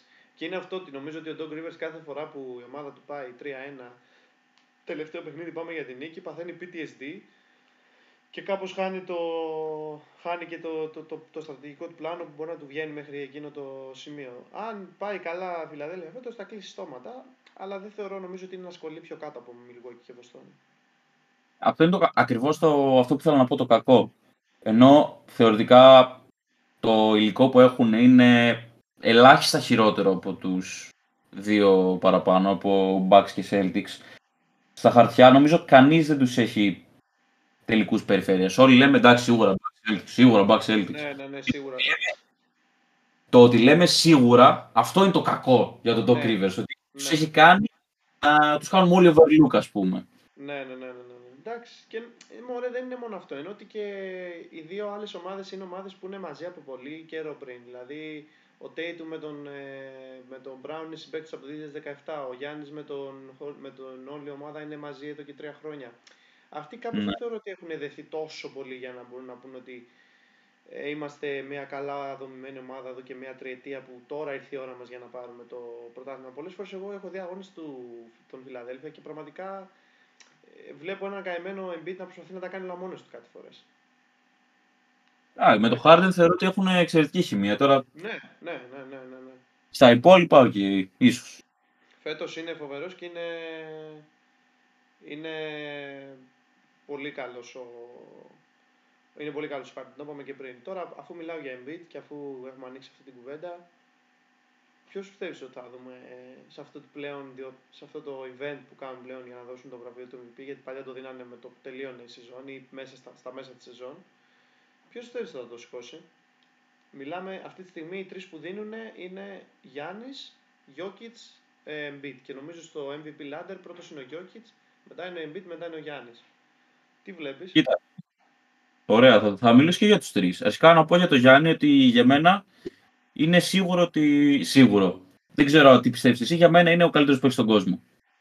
Ναι. Αλλά... Συμφωνώ. Αλλά δεν ξέρω. Νιώθω ότι όσον αφορά το MVP χάνει λίγο. Γιατί έχει χάσει κάποια παιχνίδια παραπάνω, νομίζω από τους υπόλοιπους. Και πέρα από αυτό. Λίγο, έκανε λίγο load management για να είναι υγιής για, τους, ε, για την τελική ευθεία. Ναι, και πέρα από αυτό σχεδόν πάντα οι υπόλοιποι δύο θα αναγκαστούν να κουβαλήσουν το βούρδουλο ας πούμε, στις ομάδες τους. Ο Γιάννης έχει αρκετά παιχνίδια που ας πούμε, εντάξει, το κουβάλισε είναι λίγο υπερβολική έννοια, αλλά που ήταν τουλάχιστον εισάξιός του και ίσως λίγο καλύτερος ο Holiday, κατάλαβες. Ναι, ναι, όχι ισχύει αυτό, ναι. Οπότε πάμε στους άλλους δύο. Εντάξει, μένα προσωπικά μου αρέσει λίγο περισσότερο Embiid. Γιατί, αν και συνήθως δεν μου αρέσει να βλέπω dominant centers που απλά μπαίνουν μπούγιο στη ρακέτα και έχουν ένα easy layup, ε, θεωρώ ότι είναι κάτι παραπάνω από αυτό. Και πέρα από αυτό, είναι κρίμα, ας πούμε, φέτος να χάσει το MVP. Ενώ, πώς να το πω, άμα κοιτάξεις την καριέρα των δύο παικτών αυτών, του MB και του Jokic, θα πεις ότι οι δύο φοβεροί παίκτες, πολύ κοντά το επίπεδο τους κτλ. Ναι, αλλά άμα πάρει τρίτο MVP ο Γιώκητς. Π.χ. πες ότι θα μιλάω σε 20 χρόνια εγώ τώρα στο παιδί μου, ξέρω εγώ. Ναι. Ε, θα βλέπει είχε τρία MVP ο Jokic και ήταν και ένα πολύ καλό πεντάρι εκείνη την εποχή ο Embiid. Ο Embiid, ναι. Αυτό, αυτό εσένα δεν σου ακούγεται, ας πούμε, λες και έχουν φοβερή διαφορά. Λες και ο ένας είναι, ξέρω εγώ, Ο Superstar και ο άλλος ο, το- ο δεύτερος ναι. της ομάδας του, ναι. Ε, όχι ρε φίλε, μου ακούγεται πολύ άδικο και είναι, πώς το λένε, narrative based από τη μία, απ' την άλλη δεν γίνεται να το αγνοήσω. Δηλαδή θα με στεναχωρούσε να τελειώσουν, τις, να τελειώσουν τις καριέρες τους και να έχουν τόσο χαοτική διαφορά σε βραβεία. Ναι, εντάξει, βέβαια εντάξει, τα βραβεία πολλές φορές δεν λένε και όλη την αλήθεια. Αλλά όχι, συμφωνώ. Κοίτα, εγώ είμαι πολύ μεγάλος φαν, όπως είπα και πριν λόγω του Denver, είμαι πολύ φαν του Jokic. Μ' αρέσει πάρα πολύ αυτός ο παίκτης. Ναι. Ε, το γεγονός ότι είναι σαν ταβερνιάρη σε, το, σε χωριό που μοιράζει παϊδάκια αλλά κάνει πλάκα σε παίχτες με το IQ που έχει, με τρελαίνει. Γιατί μου αρέσουν αυτοί οι παίχτες που μπορεί να μην είναι στο μάτι οι σούπερ αθλητικοί αλλά είναι πανέξυπνοι. Ε, κοίτα να δεις, πιστεύω ότι πέρσι, για μένα πέρσι το άξιζε λίγο περισσότερο ο Embiid και πραγματικά πίστεψα κάποια στιγμή θα το πάρει. Ή και το ότι βγήκε έκτος δεν είχε βγει πέρσι ο Γιώκητς. Ε, ναι, είχε βγει έκτη ομάδα του Jokic πέρσι. Ε, φέτος υπάρχει ο αντίλογος ότι ε, μα καλά πήγε πέρσι στην ομάδα του έκτος και βγήκε MVP και φέτος που είναι πρώτος δεν θα το πάρει. Όπως είπα και πριν, γράφει νούμερα triple-double σχεδόν ο Jokic. δεν, Ναι, είναι, ναι. δεν είναι μικρό τώρα το επίτευγμα που κάνει. Αλλά δεν ξέρω, θεωρώ ότι δεν θα μου πεις βέβαια τώρα χαριστικά θα το δώσεις στον Embiid. Ε, δεν αξίζει και αυτό ένα MVP. Ναι, Δηλαδή, ναι. αν δεν το πάρει φέτος ποτέ. Άμα πέρσι του χρόνου λένε ότι θα πάρουν σειρά οι επόμενοι. Tatum, Booker. Ε, καλά, για τον Booker δεν το πιστεύω τόσο πολύ. Έλα ρε εδώ, Μπούκερ. Ναι, δεν το Όχι. πιστεύω τόσο πολύ. Tatum τέλος πάντων, ε, Doncic. Doncic. Ναι, ε, δεν το αξίζει. Δηλαδή, αν και θα είναι και τρίτη φορά φέτος ο Jokic MVP και αν το Denver κάνει choke πάλι και μείνει, ας πούμε, άσχετα από εμείς τους δώσαμε και για πριν λίγο, είπαμε ότι μπορεί να κάνουν πορεία. Αλλά πες ότι σπάει ο διάλογο στο ποδάρι του και βγαίνουν εκτός στον πρώτο γύρο ξανά. Πάλι ο MVP, Ναι. πάλι η ομάδα του να μην είναι καλή, δεν ξέρω. Είναι λίγο αμφιλεγόμενο. Ναι. Θεωρώ ότι για μένα περισσότερο το αξίζει ο Jokic. Για μένα. Αλλά αν δεν το πάρει και φέτος ο Embiid, ο Embiid τότε πότε, θα πω. Κοίτα, για μένα πάντως στο MVP είναι κρίμα που λίγοι παίρνουν into account τα defensive stats και γενικά το πόσα δίνει στην άμυνα ο Ναι, Embiid παίρνουν και, μόνο την επίθεση, ναι. Και το πόσα δεν δίνει στην άμυνα ο, ο Jokic. Ο Jokic είναι τρύπα στην άμυνα και αυτό φαίνεται και δεν ξέρω αν είδες και το φετινό Ευρωμπάσκετ. Φάνηκε με τη Σερβία, με την εθνική Σερβίας. Ναι. Ήταν τρύπα στην άμυνα.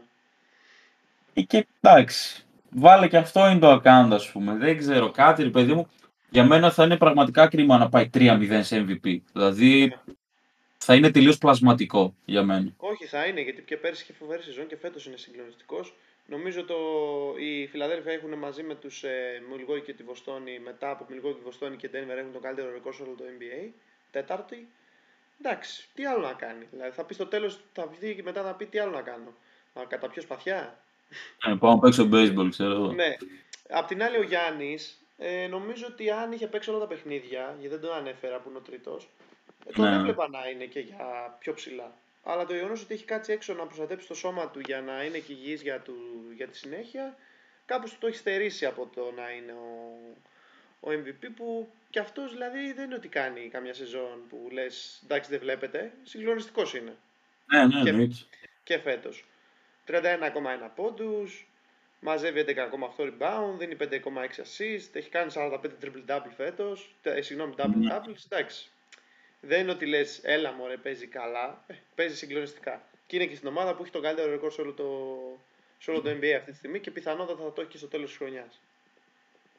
Ναι, συμφωνώ μαζί σου. Βασικά νομίζω έχουν ίδιες νίκες με τον Denver. Ακριβώς τις ίδιες νίκες. Ακριβώς το ίδιο ρεκόρ. Θα σου πω 56-22 έχει το Milwaukee, 52-26 έχει το, έχει το Denver. Α, Είναι- ναι. Ναι, ναι, έχει μείνει λίγο Α, πίσω το Denver. Έχουν ίδιο ρεκόρ με τους Sixers. Μπερδεύτηκα, μπερδεύτηκα. Ναι, ναι, ναι, ναι. Θα είναι λίγο, για να το κλείσω θα είναι λίγο κρίμα να μην το πάρει ο Embiid φέτος, αλλά εντάξει τώρα τα βραβεία στο NBA δεν είναι επειδή είσαι καλό παιδί πάρε για ένα MVP. Τα παίρνουν αυτοί που όντως έχουν κάνει μια Πέρσι εξαιρετική έτσι το πορεία. πήρε ο Jokic. Επειδή Ναι, ήταν καλό παιδί. Πραγματικά αν και πέρσι ήταν συγκλονιστικός. Αλλά φέτος Εντάξει, πάλι οδηγείται- ήταν έκτο, ρε παιδί μου. Συν- συ- αυτό που εγώ λέω είναι ότι οδηγεί την ομάδα του να μπορεί, δεν, δεν θα πάρει νομίζω το καλύτερο ρεκόρ σε όλο, την- σε όλο το NBA, αλλά την οδηγεί σε αυτή τη δύση που φέτος είναι για σκυλομαχία. Την έχει πρώτη, την είχε και πρώτη και για ένα διάστημα χωρίς τους Μάρι και τον Πόρτερ.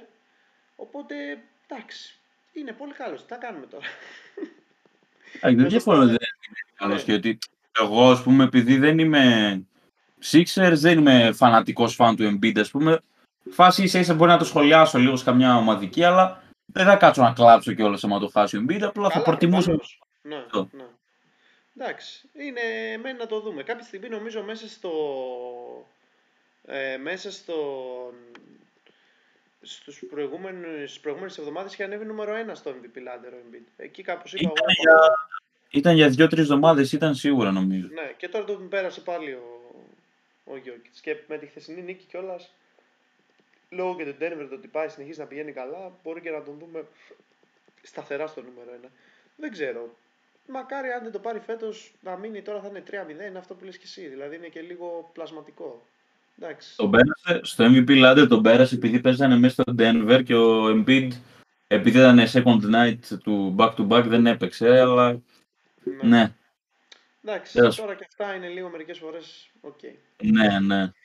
Εντάξει, δεν ξέρω γιατί ε, ένα μικρό σχόλιο τώρα που μου ήρθε είναι ότι άμα το σκεφτείς, γιατί τώρα το, το σκεφτόμουν ποιοι έχουν πάρει τα MVP στο τελευταίο καιρό, τα έχουν πάρει μόνο παίχτες από την Ευρώπη, έτσι δεν είναι.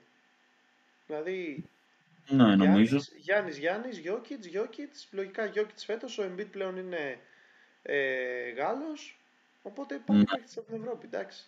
Αυτό είναι συζήτηση για ένα άλλο pod, άμα η Ευρώπη έχει κάνει, over- έχει κάνει overpower Overtake. τους- overtake την, αμε- το NBA, το κρατάμε για ένα άλλο επεισόδιο, μην το ανοίξουμε εδώ. Ναι, εντάξει.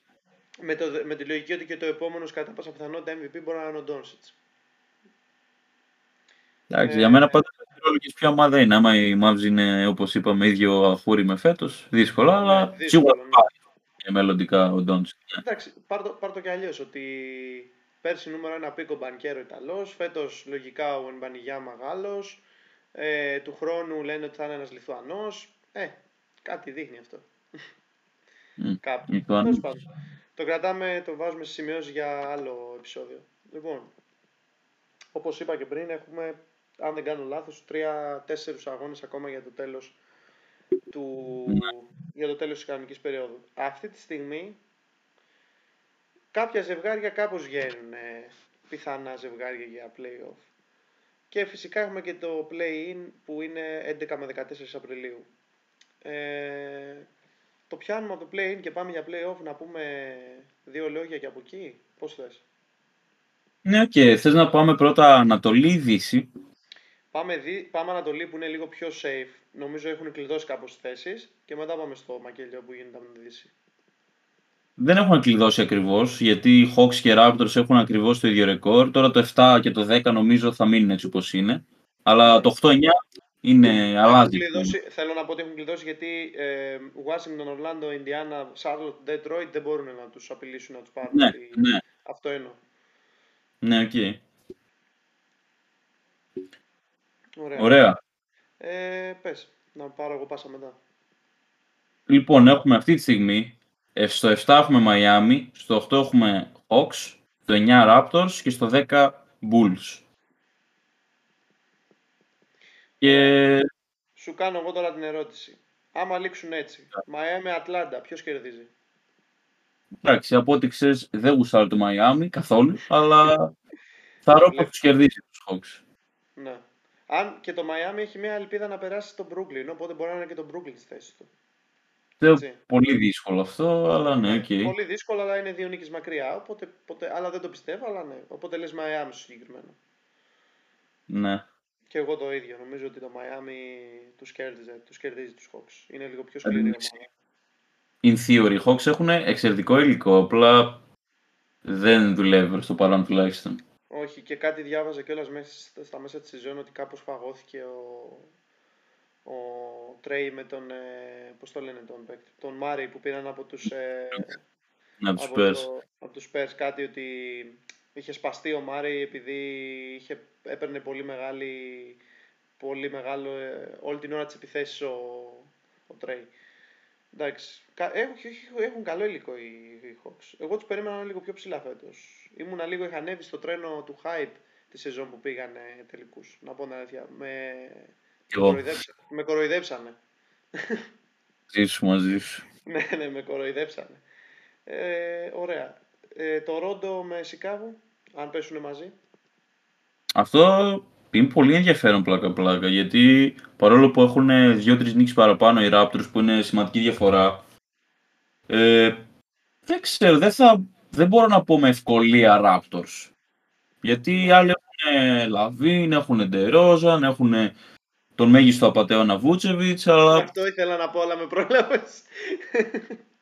Τέλος πάντων, ρε παιδί δεν είναι ότι η διαφορά που έχουν είναι αντι... αντιπροσωπευτική. Και άλλοι και οι έχουν, έχουν, έχουν Σιάκαμ, έχουν Ότζι Ανουνόμπ, έχουν Βαν Βλίτ, έχουν και αυτή πολύ ωραία ομάδα. Θα είναι πολύ ενδιαφέρον παιχνίδι, θεωρώ αυτό. Αλλά... Έχουν ομάδες αμυντικά ήδη, οπότε θεωρώ ότι θα έχουμε και ξύλο. Θα δώσω ένα μικρό edge στο Toronto μόνο και μόνο επειδή παίζουν εντός. Ναι, εγώ θα, πω, θα πάω από την άλλη. Ωραία το ανέλησε, ωραία το ξεδίπλωσες. Ε, θεωρώ ότι έχω δει, και, έχω δει Σικάγο φέτος. Έχει τύχει να δω αγώνες τους. Έχουν δείξει σε κρίσιμα παιχνίδια πολύ καλό χαρακτήρα. Πήραν και το παιχνίδι που χρειαζόταν να πάρουν με τους Lakers ας πούμε, πριν από ένα Σαββατοκύριακο στο Crypto Arena, νομίζω πλέον έτσι λέγεται το παλιό Staples Center τέλο πάντων, την έδρα του Lakers. Αν και ε, χάσανε. Μετά χάσανε βέβαια, αλλά θέλουν αυτή τη νίκη για να κλειδώσουν το play, οπότε την πήρανε. Ε, ναι, ναι. Έχουν έτσι μια καλά, καλή ομάδα. Λείπει λίγο ο Lonzo Ball που έδινε μια ισορροπία στην άμυνα. Και το λίγο είναι λίγο. Λείπει ναι, πολύ. Ναι, όχι, λείπει πολύ, ναι, σωστά. Και νομίζω ότι θα κάνει και εγχείρηση που θα τον αφήσει για σχεδόν όλο το υπόλοιπο της χρονιάς έξω το, και του χρόνου. Μιλάω και για του χρόνου. Ε, γενικά είναι, είναι λίγο κρίμα αυτός. Ναι, αυτό είναι λίγο κρίμα γιατί είναι καλός παίχτης και καλός στη, και καλό playmaker, ωραίος. Ε, θα δώσω το Σικάγο, παρότι το Toronto είναι στην έδρα του, γιατί το Toronto έχει, ένα, έχει πολύ καλούς παίκτες και πολύ καλούς αθλητές, να το πω έτσι. Σιακά, Μονινόμπι, όπως είπες και εσύ, Βαβλίτ, που χθες έκανε και συγκλονιστικό παιχνίδι σε 20 assist. Αλλά θεωρώ ότι κάπως κάτι τους λείπει εκεί πέρα για να είναι ένα τικ παραπάνω να το, να το χτυπήσουν και πιστεύω ότι το Σικάγο του περνάει σε ένα πιθανό match-up για το play-in μετά και μετά το 9-10 παίζει με τον ηττημένο από το 7-8 ε, ναι. ναι 7-8 οπότε αν εκεί έμενε η Ατλάντα εκτός και έπαιζε ας πούμε με έναν από τους δύο ποιος πιστεύεις θα μπορούσε να είναι να περάσει η τελευταίος; Άρα λέμε υποθετικά Ατλάντα εγώ η, η Ατλάντα, Ναι ή Ατλάντα Τορόντο ή Ατλάντα Σικάγο Πες εσύ Ατλάντα Τορόντο ας πούμε που είπες ότι θα περάσει το Ρόντο Πάλι τα, θα μπορούσα να το δω και τα δύο. Απλά ο Τρέι, όσο παράξενο και να σου ακουστεί, αν και πέρσι ας πούμε στα playoff τον διέλυσε η άμυνα των, των Heat, επειδή ήταν η μόνη απειλή, το εξουδετέρωσαν, οπότε ναι. Αλλά γενικά είναι big, big, ε, πώς να το πω, big games player, big time player, Ό, όποτε χρειαστεί ας πούμε... Παίζει. Ναι. Οπότε, εντάξει, στην έδρα τους ξανά. Για μένα αυτό είναι πολύ σημαντικό. Αν και αν πεις NBA είναι, δεν είναι Βαλκάνια. Αλλά ναι. έχει σημασία να πούμε. Ναι, έχει, έχει, έχει σημασία. Έχει. Ε, σε όλα αυτά που έχω πει, πέρα από το Heated Hawks, που θα προτιμούσα να περάσουν οι Hawks, αλλά πώς να το πω, πιστεύω ότι είναι, πιο... ναι, πιστεύω ότι είναι το πιο δύσκολο από τα... Το πιο σίγουρο, το πιο μονόπλευρο να το πω έτσι, ότι οι Heat θα περάσουν εδώ. Στα υπόλοιπα, αν το δεις, είναι πολύ πιο δύσκολες προβλέψεις που είναι στο όριο όλα. Ακόμα και αυτό που λέω τώρα το Hawks Raptors ή Hawks Bulls είναι και αυτό στο όριο, αλλά δίνω Hawks. Ναι, εγώ θα έδινα, αν παίξουν μαζί τους στη Σικάγο, πιστεύω ότι έχουν τους αμυντικούς για να εξωτερώσουν τον Τρέι. Αν και ο Τρέι ισχύει ότι στα μεγάλα παιχνίδια παίζει.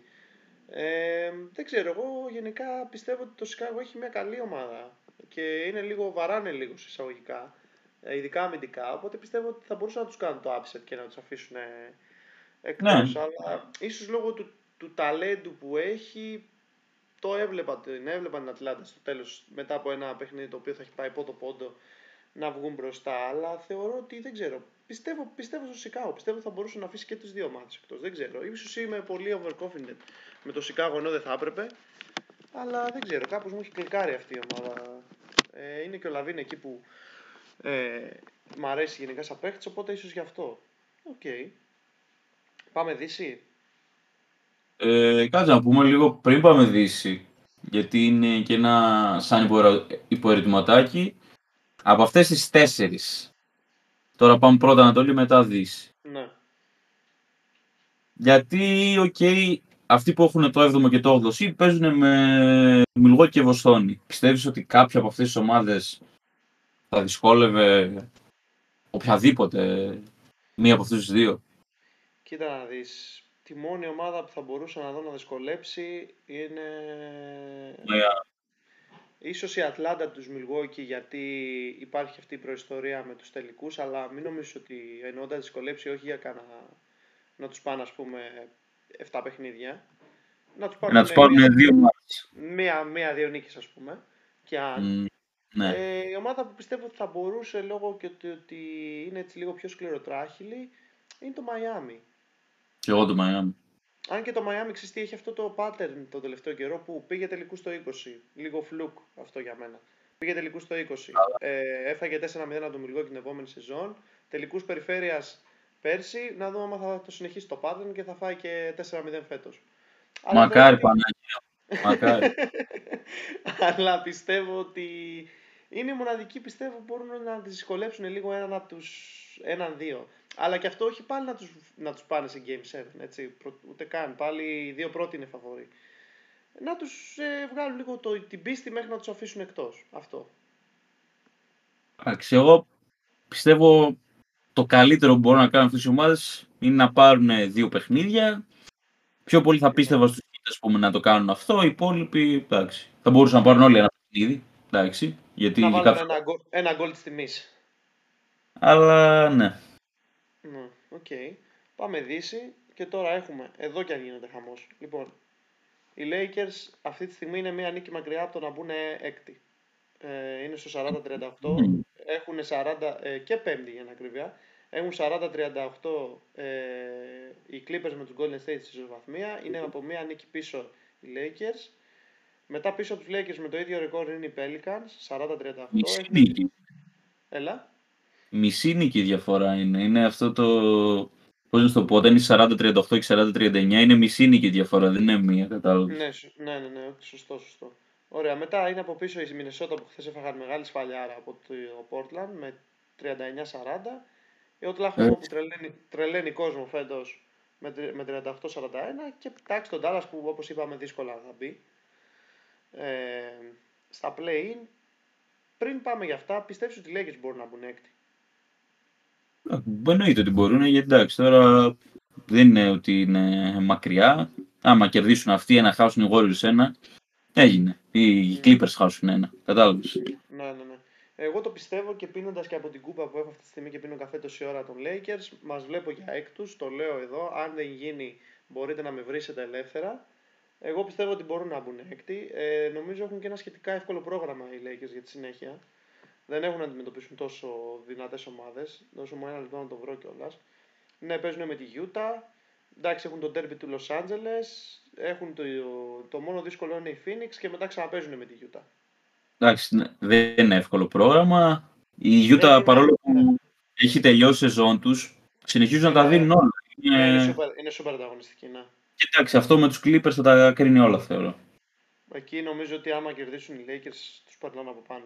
Κρίσιμο παιχνίδι. Αν και σας έχουν λίγο πελατειακές σχέσεις Clippers, αλλά. Ναι. Ισχύει, ναι. αλλά εντάξει. Θέλω να ένα πιστεύω. Παιχνίδι. Ένα παιχνίδι είναι να παίξουν καλά. Είναι και ο Λεμπρόν να είναι και να συνεχίσει και ο Λεμπρόν να είναι υγιής.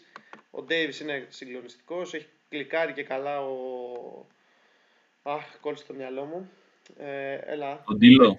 Ο Ντίλο, μπράβο, ναι, ναι, έχει κλικάρει και καλά ο Ντίλο. Είναι, είναι γενικά μετά τα trades οι Lakers βελτιωθήκαν πολύ, μπορώ να πω, σε σχέση με αυτό που ήταν πριν τα trades. Οπότε βλέπω, βλέπω να μπαίνουμε έκτη. Αν δεν μπούμε έκτη, σε ένα matchup με το, αυτή τη στιγμή με τη Νέα Ορλεάνη, που η Νέα Ορλεάνη για μένα είναι υγιής ο Ζάιον, είναι ανίκητη. Ποιος πιστεύεις ότι θα κέρδιζε σε ένα μόνο παιχνίδι; Λίγο υπερβολή το ανίκητη, είναι πολύ καλή όντως. Είναι, ναι. είναι, είναι, είναι, είναι, ήταν είναι, είναι πολύ πιο πάνω από, το, από αυτό που είναι αυτή τη στιγμή το 8η. Θα ήταν σίγουρα top 4 ας πούμε, άμα ο Ζάιν δεν είχε γυάλινα πόδια. Αλλά ναι. Κοίτα, οι Pelicans το τελευταίο διάστημα, γιατί στην αρχή όταν είχε τραυματιστεί ο Ζάιν είχαν κλατάρει. Δεν ξέρω αν τι του συμβαίνει. Το τελευταίο διάστημα είναι σε πάρα πολύ καλή φόρμα. Δεν ξέρω τι φάση. δεν ξέρω τι έχει μπει μέσα τους, αλλά Είναι, είναι, Ingram. είναι Ingram. Είναι εκεί πέρα, το έχει πάρει πάνω του. Ναι, έχει γυρίσει και αυτός, έχει τη βοήθεια του CJ. Εντάξει, δεν πιστεύω ότι θα σας περνούσαν ας πούμε, στο play, ειδικά μες στο LA. Αν και εντάξει, μέσα στη Νέα Ορλεάνη πάλι αλλάζει το δεδομένο. Ναι. Αλλά μέσα στο LA, εντάξει, δύσκολα είσαι. Αν και τώρα που το σκέφτομαι και μέσα στη Νέα Ορλεάνη, λέγε θα έδινα. Αλλά ναι. Ναι, και εγώ λέει και στα έδινα και όχι επειδή είμαι Lakers, επειδή θεωρώ ότι είναι, έχουν και λίγο μεγαλύτερη εμπειρία γύρω από το roster τους. Ε, ναι, ρε, έχουν τον LeBron. Ε, ναι, αυτό. Έχουν τον Davis. Εντάξει, ωραία ομάδα οι Pelicans. Αν μείνουν όλοι γη στο μέλλον τους βλέπω και για πολύ ψηλότερα από όσο είναι. Αλλά θεωρώ ότι θα έδινα ένα μικρό edge στους Lakers. Στο από Ναι, κάτω ναι. ζευγάρι, Μινεσότα Ατλαχώμα. Εδώ πέρα με πιάνει ένα παράπονο, ρε παιδί μου, γιατί εγώ τους Timberwolves είναι από τις ομάδες που ανέκαθεν ήταν που λένε μου στη Λίγκα. Δηλαδή από, τη, από την πρώτη στιγμή που άρχισα να παρακολουθώ, επειδή είμαι Hornets, συμπαθούσα όλα τα αντίστοιχα σκουπίδια της Λίγκας. Και είναι η Μινεσότα ένα από αυτά, το οποίο έχει βρει τα πατήματά του τα τελευταία χρόνια. Γιατί, οκ, το draft του Edwards ήταν ε, ό,τι καλύτερο μπορούσε να συμβεί σε αυτούς. Πολύ καλός παίχτης, ναι. Βέβαια, αν και εγώ δεν είμαι μεγάλος hater του Γκομπέρ, γιατί ξέρω κάποιους που λένε έλα μου το παλτό. Το έχουν ρίξει πάλι πάνω του φέτος, νομίζω σε έναν βαθμό. Ναι. Εντάξει, δεν φταίει αυτός, αλλά δώσανε πάρα πολλά πράγματα για να τον πάρουν. Νομίζω ότι τον έπιασε, νομίζω ότι ο Danny Ainge που όπως είχε κάνει και τότε με το trade Brooklyn ε, Celtics τους έπιασε πάλι λίγο κότσο τους ε, τη Utah. Η Μινεσότα εννοείς. Στη Μινεσότα, συγγνώμη, ναι, ναι, ναι, μπερδεύτηκα. Ναι, ναι, ναι. Αν και στην τελική η Utah με αυτά δεν έκανε τίποτα, ουσιαστικά τα πέταξε όλα στα σκουπίδια αυτά, πέρα από τα Ναι. picks, ενώ τους παίκτες, γιατί πήρε το Vanderbilt και τον έδωσε απλά σε εσάς. Αλλά ναι, τέλος πάντων, ε, εγώ περίμενα ακόμα και έτσι, έλεγα θα λειτουργήσει το Towns Gobert. Βέβαια είδαμε ένα πολύ μικρό δείγμα του Towns Gobert φέτος, γιατί ήταν τραυματίας σχεδόν όλη τη σεζόν ο Towns. Και αυτό το διάστημα, να ξέρεις, π.χ. χθες που χάσανε, ε, είναι, έχουν κολλήσει κάτι στα αποδητήρια, έχουν μία αρρώστια, έχω διαβάσει, γιατί ακολουθώ κάποιες σελίδες στον, ε, τον Timberwolves. Και γι' αυτό, ας πούμε, πάνε, ενώ είχαν χτίσει ένα καλό momentum με νίκες μέσα στο Golden State, μέσα στο Sacramento, πήγαν πάρα πολύ καλά για... Όχι, Ένα- είχαν κερδίσει, νομίζω ένα, είχαν πάρει και ένα σημαντικό παιχνίδι με τους ε, Lakers σε όλη αυτή την πορεία. Δεν το θυμάμαι, αλλά είναι πολύ πιθανό. Τώρα χάσανε από εσάς κιόλας. Χάσανε και χθες από το Portland που έπαιζε ουσιαστικά Με το- με όλη την ομάδα πίσω. Ναι, με το, Λε- με το Lillard τώρα να έχει πάρει Ναι, γρήγορες, ναι. γρήγορες διακοπές. Άμα είναι υγιής, αν και δεν έχω μιλήσει καθόλου για τους καημένους του Thunder που κάνουν τρελό overachieve φέτος, ενώ όλοι λέγαμε Ε, 13η, η, 13η. ομάδα, η ομάδα εκεί πέρα με τον αγα- με αγαπημένο φέτος shooting guard, το Shea για μένα. Ναι, είναι φανταστικός και έχει κάνει και breakout season ένας που δεν το περιμένουμε, ένας rookie, ο Williams, ο Jalen Williams. Είναι δύο Williams εκεί, είναι ο Jalen Williams. Ναι. Είναι ο J. Dub και ο J. Jay- Williams. ναι, ναι, ναι, ναι. είναι λίγο μπερδεύεσαι εκεί. Ναι. Και πέρα από αυτό είναι και ο Γκίντι. Εντάξει. Είναι και ο Ντόρτ, καλός αμυντικός. Όχι, έχουν καλή ομάδα, ναι. Αλλά νομίζω ότι όπου και να παίζανε, είτε μέσα στην Οκλαχώμα, μέσα στη Μενεσότα, είμαι και λίγο υποκειμενικός τώρα, το παραδέχομαι αυτό, δεν, δεν το κρύβω. Θα δώσω Wolves. Οκ. Εγώ να πω ότι σε ένα τέτοιο ζευγάρι καταρχάς θεωρώ ότι θα ήταν πολύ ωραίος ο αγώνας. Δεν πιστεύω ότι θα πάει το Dallas τώρα να κάνει την έκπληξη, οπότε αυτό θα δούμε κατά πάσα πιθανότητα. Ε, Ναι. Κοίτα να δεις, επειδή ακριβώς οι Thunder έχουν κάνει ένα φοβερό overachievement και μου θυμίζουν τη σεζόν του Bubble που με τον Chris Ball είχαν φτάσει play-off από εκεί που πολλοί τους περιμέναν να μείνουν εκτός, αν το θυμάσαι. Ε, δεν ξέρω, πιστεύω ότι λόγω του ότι η Μινεσότα δομικά το ρόστερ της κάπως μπάζει, αλλά είναι και, πο- είναι και πανύψηλη είναι η αλήθεια, μπορεί να τους αφήσουν εκτός οι, οι Thunder. Οπότε Α, σίγουρα. το βλέπω να... Είναι και ένα μονό παιχνίδι, τα πάντα μπορούν να γίνουν.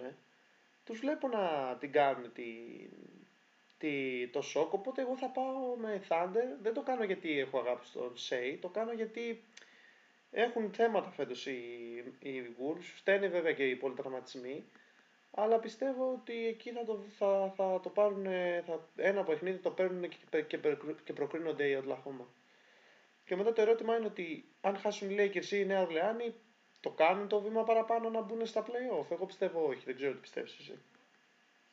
Ε, κοίτα, οι Thunder, αν περάσουν, με όποιον και να παίξουν, θα μπορούσαν. Δεν τους αποκλείω σε καμία περίπτωση, δεν τους βγάζω, πώς να το πω, εκτός, γιατί okay, για να έχουν φτάσει εδώ που έχουν φτάσει, κάτι σημαίνει, δεν είναι ότι ναι.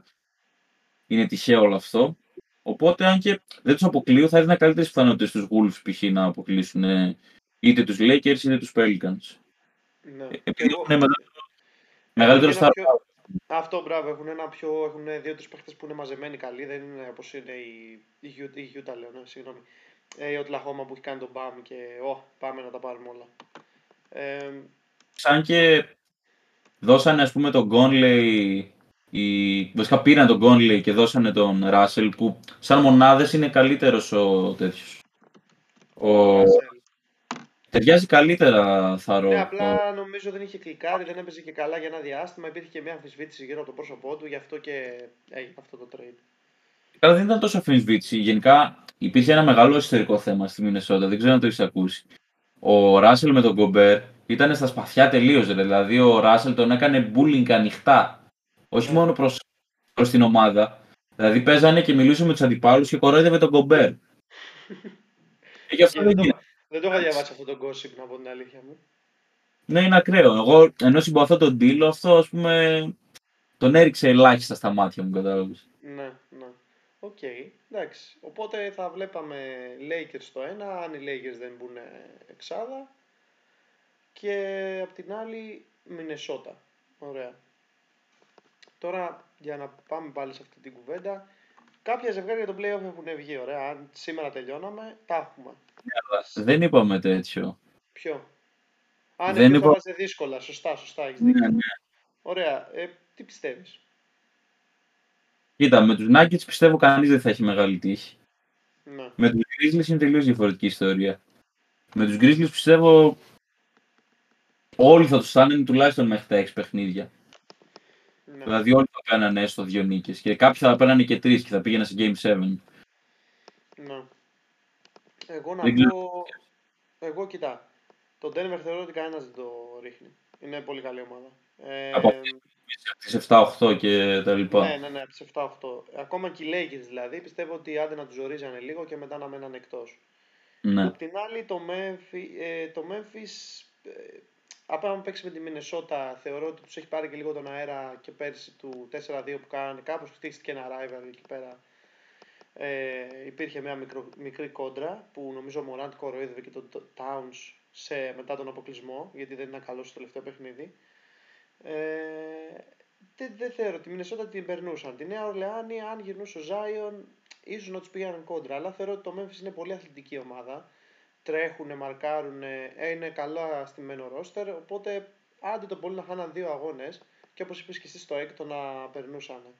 Δεν πιστεύω ότι κάποιος από, αυτούς, από αυτές τις τέσσερις, ακόμα και οι Lakers δηλαδή που είναι η δική μου ομάδα, δεν θεωρώ ότι τους δύο πρώτους θα μπορούσαν να τους κουνήσουν και να κάνουν ένα upset πρώτου γύρου και να βγουν από το 7 να πάνε στο δεύτερο γύρο. Πιστεύω ότι μπορεί να τους ζορίζανε, μπορεί να βλέπουμε και ένα Game 7, αλλά στο τέλος της ημέρας να περνούσε ο, ή το Denver ή το Memphis. Δεν ξέρω αν με συμφωνείς. Αν και θεωρώ ότι το Memphis είναι πάρα πολύ καλή σαν ομάδα. Έχει κάποια θεματάκια, βέβαια νομίζω ότι τα έχει λύσει πάνω κάτω. Ξέρεις όλο αυτό με το Morant, το, το πράγμα που είχε γίνει, δεν ξέρω τι κατάσταση επικρατεί στα αποδητήρια, ποιο είναι το κλίμα στην ομάδα. Αλλά τέλος πάντων, εγώ πιστεύω ότι δίνω ένα έτσι στο Memphis προφανώς γιατί είναι δεύτερο. Για κάποιο λόγο είναι δεύτερο. Ναι. Αλλά που και το Memphis έχει δείξει φέτος ότι και χωρίς το Morant είναι καλή. Οπότε. Καλό όχι μόνο φέτος και πες το έδειξε αυτό. Ναι, σωστό και πες, ναι, ναι, ναι. Αλλά ναι, οι Pelicans και οι Thunder θεωρώ πως δεν θα, δεν θα τους περνούσαν, αλλά οι Lakers και οι Wolves, αν και θα έδινε ένα προβάδισμα στο Memphis, θα μπορούσαν να κάνουν το upset πιστεύω. Ναι, δεν ξέρω. Θεωρώ ότι το Memphis έχει τρέχουν πολύ, να το πω τόσο απλά. Είναι πολύ αθλητική ομάδα και έχουν μεγάλο pace. Οπότε δεν θα μπορούσαν να τους ματσάνουν εύκολα, ειδικά οι Lakers. Σε αυτό το κομμάτι και όταν ο Μωράντ είναι υγιής, όλοι γύρω του παίζουν 10 φορές καλύτερα πιστεύω, οπότε δύσκολα θα υγιείς.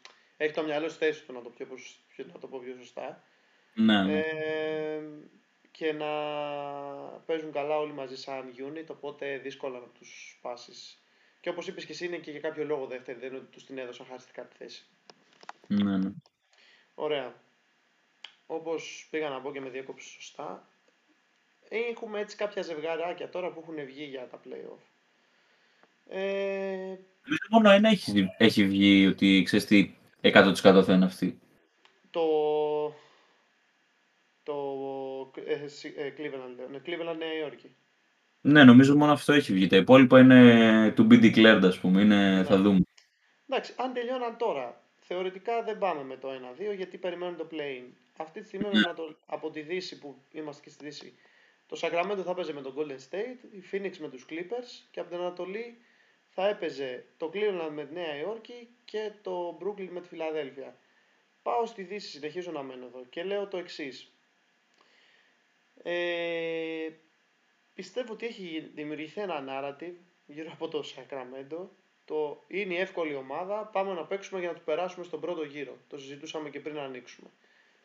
Εντάξει, τώρα τυχαία είναι τρίτη θα πω εγώ, δηλαδή οκ. Okay. Δεν είναι και κατσαπλιάδες που εκμεταλλευτήκαν την, πορεία, τη, την κακή πορεία άλλων ομάδων και βρεθήκαν τρίτη, με το σπαθί τους το έχουν πάρει. Δεν θα το πουλήσουν τόσο εύκολα το τομάρι τους. Ναι, οκ, okay, έχουν να παίξουν από το 2006 στα playoff, αλλά εντάξει, τόσο απαξίωση εισαγωγικά. Δεν ξέρω. Δεν θεωρώ ότι θα είναι τόσο εύκολο για τον έκτο να τους αφήσει έξω. Η μόνη ομάδα που σου είπα και ο Φέρ που πιστεύω ότι μπορεί να τους αφήσει έξω είναι η υγιής Golden State που και το ταβάνι τους είναι πολύ ψηλό ακόμα και για τους Lakers δεν ξέρω αν θα μπορούσαν τόσο εύκολα να τους ξεπεράσουν. Εσύ τι πιστεύεις; Εγώ, παρόλο που είμαι Hornets, φέτος έχω δει πάρα πολύ, μα πάρα πολύ, Kings, επειδή ο Fox από τη στιγμή που ο Miles Bridges ουσιαστικά καταδίκα στην ομάδα μου, πέρσι ο Miles Bridges ήταν ο αγαπημένος μου παίκτης. Α, ναι, με το περιστατικό που έγινε με την... Ναι, ναι, ναι. ναι. ναι. Ε, ο άλλος αγαπημένος μου παίκτης, που πέρσι ήταν ο δεύτερος, τώρα είναι ο πρώτος, είναι ο Fox. Το Fox πραγματικά το λατρεύω, δηλαδή μπορώ άμα με βάλει κάποιος σε ένα, πώς σε ένα έρημο νησί και μου πεις, ξέρω εγώ, τι θέλεις για να επιβιώσεις, ξέρω εγώ, νερό ή έναν υπολογιστή και highlights του Fox. Μπορεί να διαλέξει και το δεύτερο, δεν ξέρω, είναι τόσο... ναι, πραγματικά τον λατρεύω και την αρχή της χρονιάς ε, Παρόλο που ήθελα ας πούμε, να πετύχουν οι Kings, σίγουρα. Γιατί okay, όταν ο αγαπημένος παίκτης παίζει κάπου, σίγουρα θες να πετύχει. Απ' την άλλη, δεν τους πίστευα για τρίτη θέση. Έλεγα εντάξει, θα βγουν ένα, τι δέκα, τι κάπου εκεί. Δεν τους περίμενα για παραπάνω. Εντάξει, respect. Respect σε όλη την ομάδα γιατί όλο, όλο αυτό δεν είναι μόνο ο Fox. Δηλαδή, μπορεί ο Fox για μένα να είναι ο πιο κυριαρχικό παίκτης. Πρέπει να δώσει όμως τεράστια εύσημα και στο, στο Σαμπόνις που λογικά θα μπει σε third all NBA, δεν είμαι σίγουρος. Γιατί... Φοβερός ο Σαμπόνι. Κάνει mini, mini Jokic τον έχουν ονομάσει στο NBA φέτος. Ναι, και το mini Jokic είναι λίγο. Πώς να το πω. Το ακούς και λες εντάξει, θα είναι τραγικά χειρότερος. Και η, η, πραγματικότητα είναι ότι είναι πέμπτος στο MVP Γκλάντερ. Δηλαδή είναι ελίτο. Είναι πολύ καλός, ναι, ναι, ναι, ναι, ναι. Και ο Σαμπόνι κάνει καλύτερη όλη την ομάδα. Δηλαδή έχουν πάρα πολύ καλούς σουτέρ οι Kings, αδιαμφισβήτητο αυτό. Αλλά άμα δεν υπήρχε Σαμπόνις που κάνει όλα αυτά τα DHO νομίζω λέγονται, τα plays. Ναι. Ε, δεν νομίζω ότι θα ήταν τόσο καλός ούτε ο Huerter, ούτε ο Gigan Murray, ούτε ο Monk. Είναι... Βελτιώνει όλη την ομάδα πραγματικά. Αλλά σε αυτό προφανώς έχει παίξει ρόλο και ο Mike Brown. Εντάξει, τι να πω, είναι ο coach of the year. Ναι. Είναι ο coach of the year. Ναι, ναι, ναι, εξαιρετικός, εξαιρετικός. Και τώρα με τον τραυματισμό που έχει προκύψει στους Clippers, με τον Paul George, ε, νομίζω ότι νομι... οι μόνοι τρεις αντίπαλοι που μπορούν να παίξουν μαζί τους, βασικά είναι τέσσερις αντίπαλοι που είναι πιθανό να παίξουν μαζί τους, είναι οι Lakers, οι Pelicans, ξεκίνησε από το play και μετά έχουμε Warriors και Clippers. Ναι. Από τη στιγμή που γύρισε ο Wiggins, ε, θεωρώ ότι οι Warriors θα τους περνούσαν. Καθόλου εύκολα, αλλά θα τους περνούσαν. Και εγώ το πιστεύω αυτό, ναι. Απ' την άλλη, οι άλλοι δεν θα τους περνούσαν. Δεν νομίζω ότι κάποιος θα περνούσε τους Kings γιατί δεν το είπα τόση ώρα, αλλά έχουν την καλύτερη επίθεση, όχι σε όλο το NBA. Ναι, Έχουνε, με, δια... με διαφορά έχουν μία από τις καλύτερες επιθέσεις. Ναι, ναι. έχουν το καλύτερο offensive rating όλων των εποχών. ναι. Και εντάξει. Και οι Nuggets έχουν το δεύτερο βέβαια, αλλά ναι. Είναι λογικό γιατί είχαν και αυτό το τρελό παιχνίδι φέτος η, η Sacramento με, το Clip... με τους Clippers που που- πόσο πάντα το... μου... μου έρχεται και μου φεύγει. Πόσο είχε λήξει, θυμάσαι, ήταν ένα τρελό σκορ. Το είχα δει και ήταν από τα καλύτερα. Βασικά ήταν το καλύτερο παιχνίδι που έχω δει live. Ναι, Ήταν ήταν φοβερό, φοβερό. Δεν θυμάμαι Εγώ- ακριβώς τώρα, αλλά ήταν κάπου σε 160 και οι δύο. Όχι, ήταν μάτς λες και έβλεπες αγώνα, ε, πώς λέγεται, All Star Game, που πάνε τα σκορ ε, υψηλά, πάνε στο Θεό. Ήταν ό,τι καλύτερο. Δεν ξέρω αν το είδες live, αλλά ήταν. Δεν το ναι. είχα παρακολουθήσει live, αλλά θυμάμαι ότι ξυπνάω, βλέπω το σκορ και λέω, «Ωπα ρε παιδιά, τι έγινε εδώ». 176-175, το βρήκα. ναι, πω, πω, πω. Απίστευτο, απίστευτο. Με 45 πόντους ο Monk, 42 ο Fox, 44 ο Λέοναρ, 34 ο George, είχαν κάνει όλοι όρια για την ημέρα. Ήταν ακραίο. Εγώ ξέρεις τι θα ήθελα να δω σαν τρελός. Να δω τους Lakers να τερματίζουν έκτη, να παίξουν με το Sacramento και να δούμε αυτό το duel των super μη αθλητικών παίκτων αλλά full καλών που είναι και στον τρίποντο, Austin Reeves και Herder. Ναι, εντάξει. θα ήταν ε, Red ό,τι καλύτερο. είναι λες και είναι δύο πανομοιήτικοι παίκτες.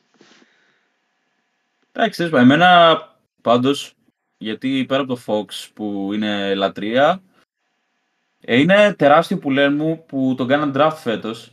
Ο Keegan Murray είναι ο μόνος rookie. Βασικά να πω ότι έσ- έσπασε το ρεκόρ έτσι, με τα τρίποντα σε μια σεζόν από rookie.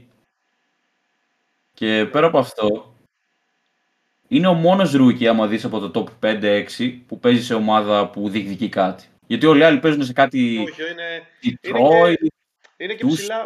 Ο μόνος που είναι ψηλά είναι αυτός του, της Οκλαχώμα που είπαμε πριν. Ο Jaden. Αυτά, αυτά, είναι και αυτός. Είναι νούμερο 2, νούμερο 3 νομίζω. Είναι, είναι πολύ καλός, αλλά θέλω να πω ότι από τα top 5, γιατί ο Williams δεν θυμάμαι καν που επιλέχθηκε, ήταν πιο κάτω, παρόλο που έκανε breakout.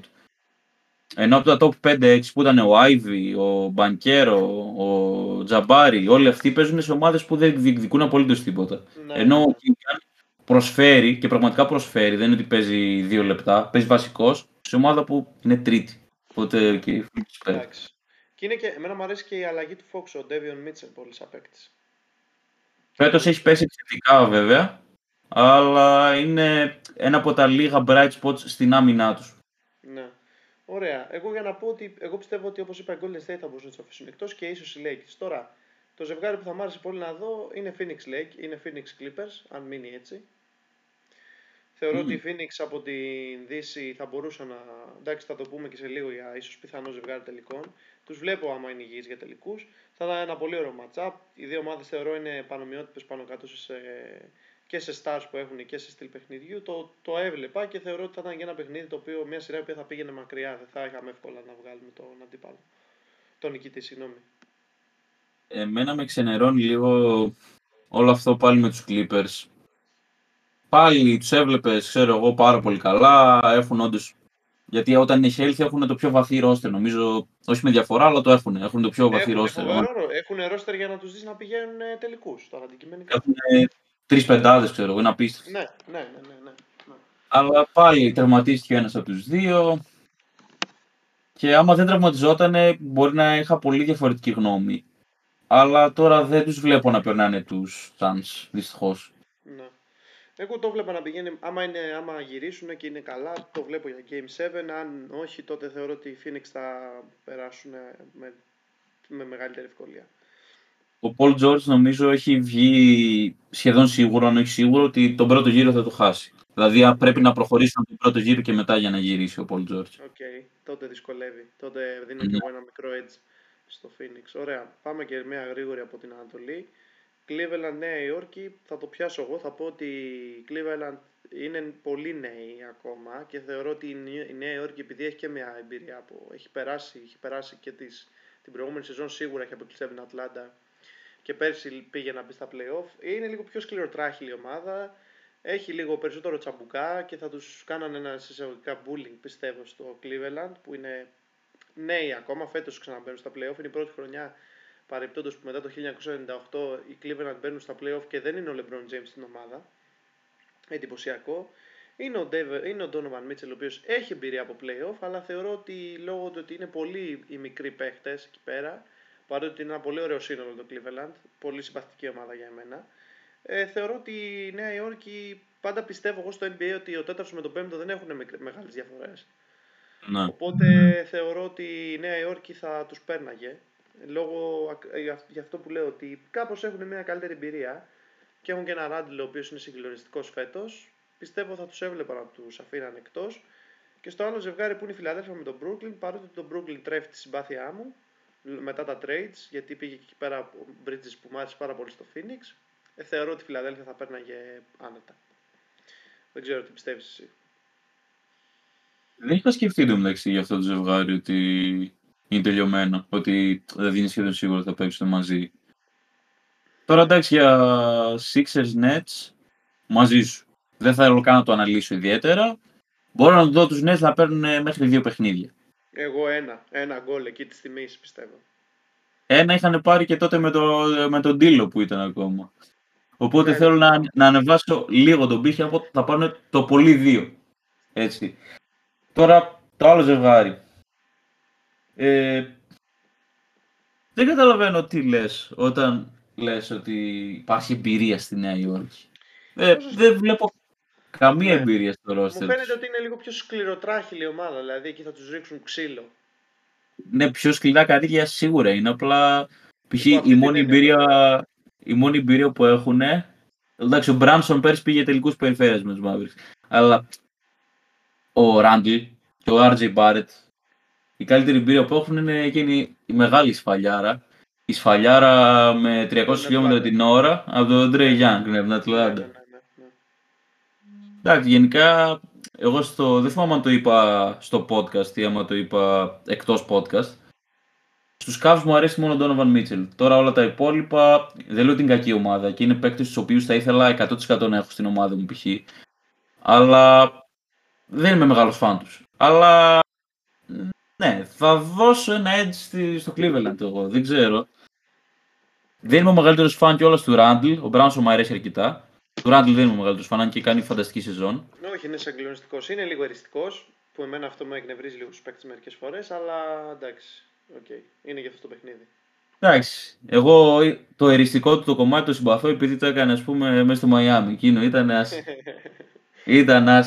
Ναι. Τέλος πάντων, ε, ο Ντόνοβαν Μίτσελ θεωρώ ότι αυτά παίζουν καμιά φορά ρόλο. Είναι με διαφορά από το δεύτερο καλύτερος παίκτης εδώ πέρα στη σειρά. Ναι. Ε, και νομίζω, πώς να το πω, αν και οι άλλοι ας πούμε σε κάποια σημεία μπορεί να κλατάρουν, μπορεί πιο Γκάρλαντ, Όπως και στο play πέρσι δεν είχε παίξει καλά. Κανείς δεν είχε παίξει καλά πέρσι. Ούτε ο είχε παίξει καλά, ναι. Ε, τώρα πιστεύω ο Μίτσελ θα του δώσει πούμε, μια μεγαλύτερη αυτοπίθηση και κάπως έτσι δίνω Cavs. Οκ. Okay.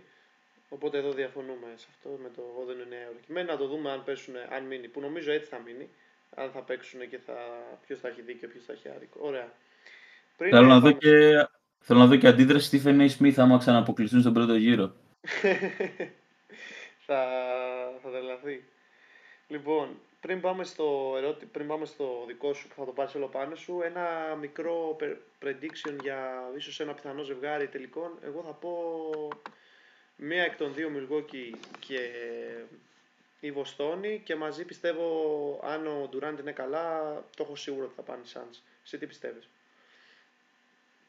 Ε, κόλλησες λίγο και ξαναπες τι δίνεις πέρα από Ανατολή Δύση, τι είπες; Ε, είπα ότι σίγουρα βλέπω ή Milwaukee ή Βοστόνη, όποιος το περάσει θα είναι στους τελικούς.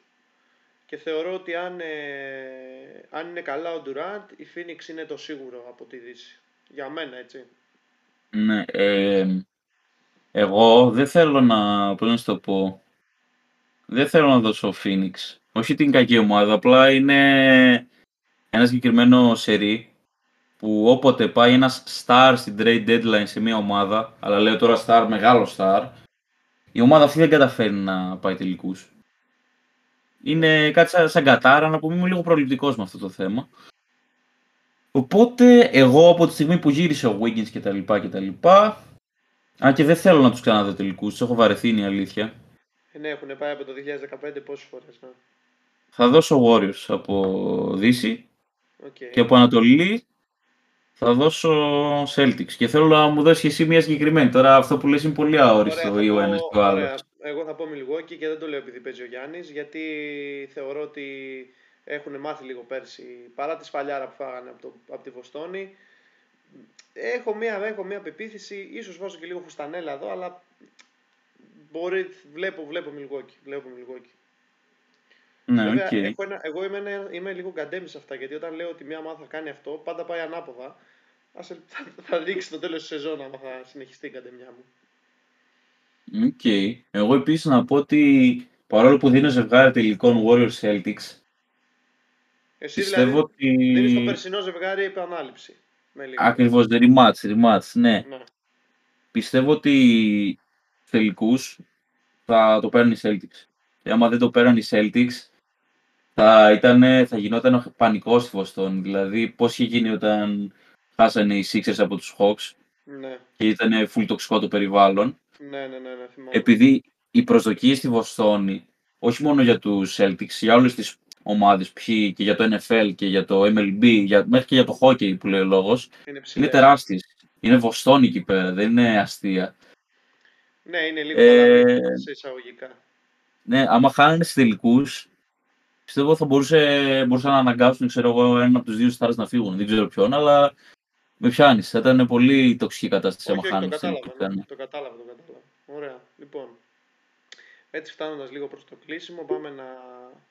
Πάρε το τελευταίο, ένα από τα τελευταία ερωτήματα πάνω σου. Θα σου κάνω έτσι και εγώ δύο, με- με δύο με τρεις μικρές ερωτήσεις.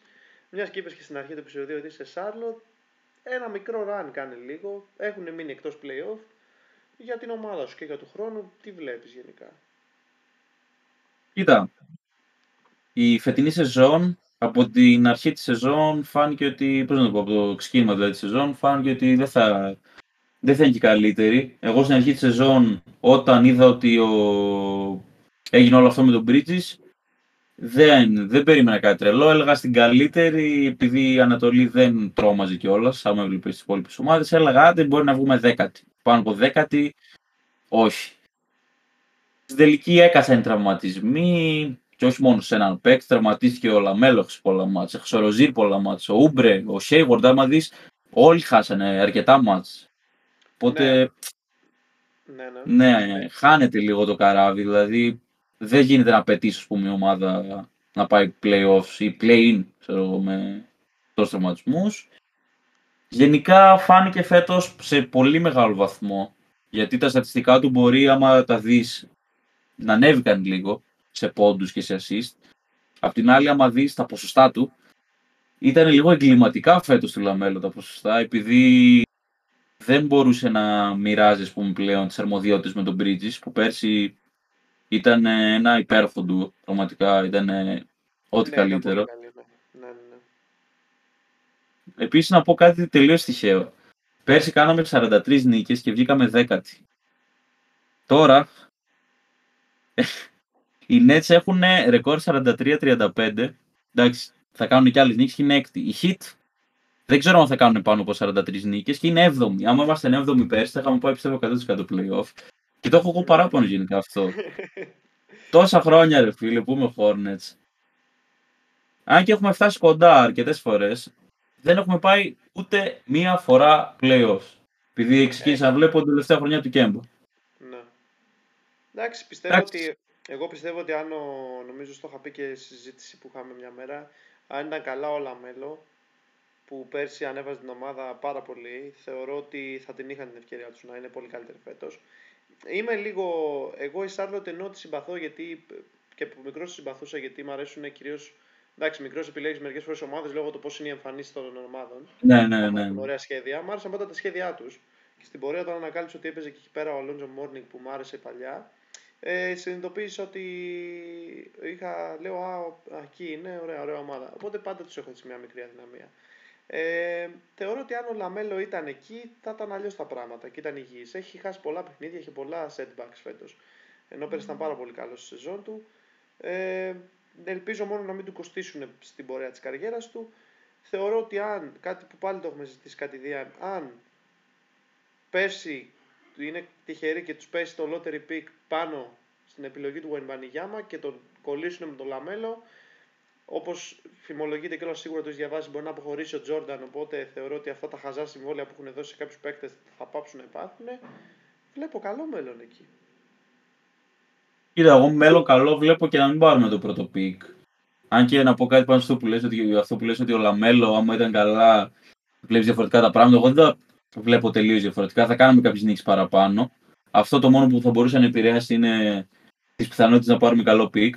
Γιατί εντάξει, play-in δεν νομίζω να μπαίναμε. Εγώ πιστεύω αλλά... μπορεί, να μπαίνει, μπορεί να μπαίνει και play-in η ομάδα με τον καλά ο, ο Λαμέλο. Δεν Άξι. ξέρω. Ίσως, ίσως είμαι πολύ overhyped γιατί συμπαθώ το Λαμέλο γι' αυτό. Ίσως. OK, okay. να σου το πω έτσι καλύτερα που δεν μπήκαν play-in γιατί πέρσι π.χ. η ομάδα παρόλο που βγήκε δέκατη ήταν για παραπάνω από 10. Ήταν πολύ καλή ομάδα. Δηλαδή 43 νίκες δεν είναι για δέκατο, παιδί μου, είναι για λίγο πιο πάνω σε υπό φυσιολογικές συνθήκες θα έμπαινες playoff, ας πούμε, πριν το play-in. Με 43 νίκες στην Ανατολή. Υπήρχαν ομάδες που μπαίνουν με 40 νίκες playoffs. Τέλος πάντων. Γενικά η απώλεια του Bridges, για όσους δεν βλέπουν τους Hornets, είναι λίγο πιο σημαντική από ό,τι φαίνεται. Ο Bridges πέρσι για μένα ήταν ο καλύτερος παίκτης της ομάδας. Δηλαδή. Διεκδικούσε και να πάρει Super Max νομίζω ο Bridges πέρσι. Super Max, όχι, Max σίγουρα. Max, συγγνώμη, μπερδεύτηκα εγώ, Max, ναι.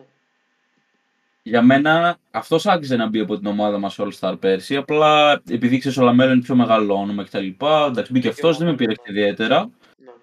Αλλά γενικά ο Bridges ήταν πάρα πολύ κρίσιμος. Ήταν ο πιο σταθερός παίκτης επιθετικά. Εντάξει, οι άλλοι δύο γενικά ήταν ο Λαμέλο και ο Ροζίερ. Αυτοί οι τρεις κουβαλούσαν την ομάδα. Αλλά για μένα ο καλύτερος εντάξει, μεγαλύτερο ταβάνι είχε ο Λαμέλο, αλλά ο καλύτερος ήταν ο Μπρίτζες. Ναι. Οπότε εντάξει, δεν περιμένω να κάναμε τόσες νίκες, αν και έφυγε ο Μπορέγκο, που για μένα αυτό ήταν τεράστια νίκη. Ο Μπορέγκο για μένα είναι ένας προπονητής που είναι ξεκάθαρα λόγω Πόποβιτ ότι είχε δουλειά στο NBA. Αλλιώς ναι. ποτέ, ποτέ καμία ομάδα δεν θα έδινε δουλειά στον τον άνθρωπο. Άντε, σαν υπηρεσιακός μπορεί, σαν προπονητής, όχι. Γιατί σκέψου φέτος με ένα ρόστερ πολύ χειρότερο. Πολύ χειρότερο. Τέλος πάντων, με πολλούς τραυματίες. Από το All-Star και μετά έχουμε πάρα πολλές νίκες στο κλατς. Πάρα πολλές νίκες. Ενώ πέρσι. κάνατε και δύο κηδείες στο Ντάλας. Ναι, ναι, ναι. Πέρσι είχαμε πάει πάρα πολλά ματς παράταση. Ξέρεις πώς είχαμε πάει; Όχι, δεν το έχω δει αυτό το στατιστικό. Είχαμε νομίζω 0-9 στην παράταση πέρσι. Okay. Και γενικά στα clutch έλεγες OK, okay, από τη μία θα κατηγορήσω που και που τους παίξει, από την άλλη, κάτσε ρε φίλε. Κέρδισες ένα παιχνίδι, έστω έτσι να μου φύγει γκρίνια, να κάτι. Μας φύγει, να σπάσει γκρίνια, ναι. Με τίποτα, ρε. Λες και ήταν μαλωμένο με τα κλάτσο ο Μπορέγκο. Τέλος πάντων, όταν έφυγε ο Μπορέγκο κατά χάρηκα στην τελική εξελίχθηκε λίγο άσχημα η ζώνη. Αλλά να πω ότι πέρα από αυτό που λες ότι αν πάρουμε το κομπανιά μα θα είναι εξαιρετική επιλογή, προφανώς. Αλλά ποιοι παίζουν ότι πέφτουμε στο 2, στο 3, στο 4. Εντάξει, αν πέσουμε κάτω από το 4 παραπάει λίγο. Αλλά για μένα κάναμε draft ένα πεντάρι το οποίο σχεδόν την μισή ναι, σεζόν μπορεί και παραπάνω. Ναι, ναι, ναι, το Mark Williams την πέρασε στη G League. Και εντάξει, τη μία μπορεί κάποιοι να το βρίσκουν λίγο χαζό, ας πούμε, γιατί δεν, δεν κυνηγά κάτι. Απ' την άλλη, μέχρι και ο ίδιος ο παίκτης είπε ότι τον βοήθησε πάρα πολύ η G League. Οπότε, OK. Okay. Και εντάξει, δεν λέω ότι θα γίνει και το κορυφαίο πεντάρι στο NBA προς Θεού, αλλά δεν, δεν, εγώ δεν θα ήθελα ας πούμε, να τον δω να φεύγει με τίποτα. Δηλαδή, Mark Williams και ξέρω ψωμί. Θα ήθελα πραγματικά να μείνει στην ομάδα πολύ καιρό. Είναι πολύ ωραίος, ξέρει να παίζει άμυνα. Είναι double-double machine. Εντάξει, δεν σου λέω ότι θα κάνεις κάθε παιχνίδι, αλλά έχεις κάνει πάρα πολλά double-double από τότε που έφυγε ο Πλάμιλι και πήρε θέση του βασικού.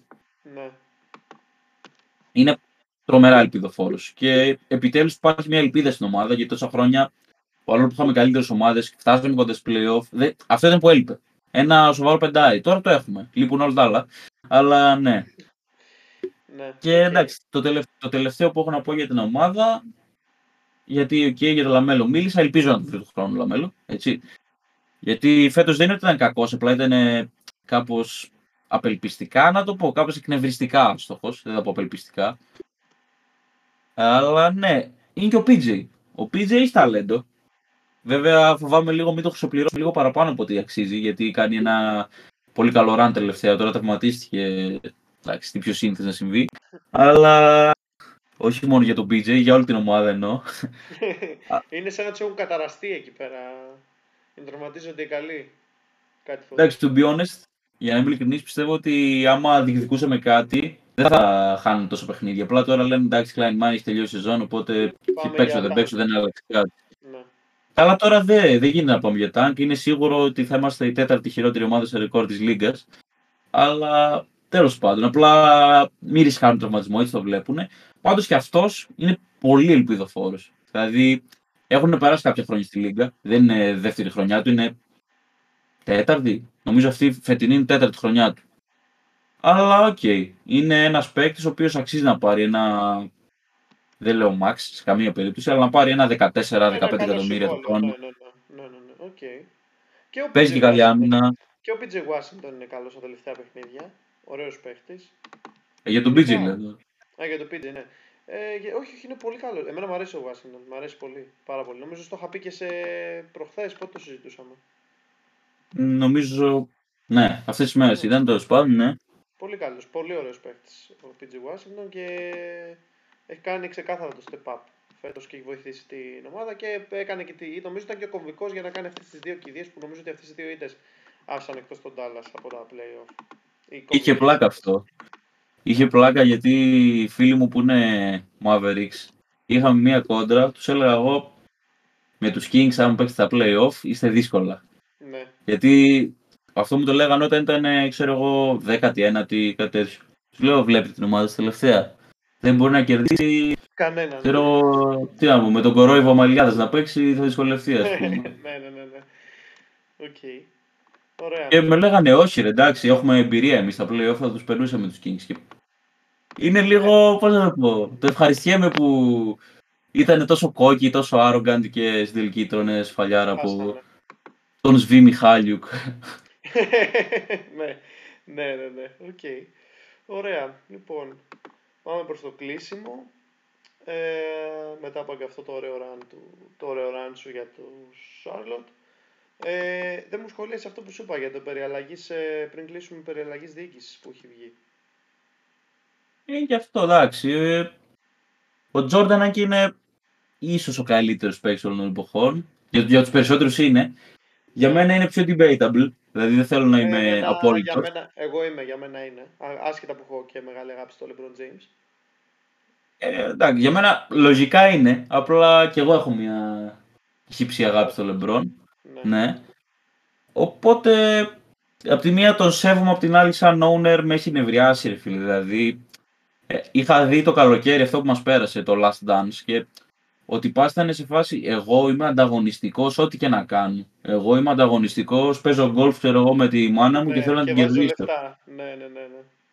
Και βλέπεις το Jordan στους Hornets είναι 12 χρόνια, 13, όχι 14 χρόνια. Είναι, 14 χρόνια. Από το 2009 είναι.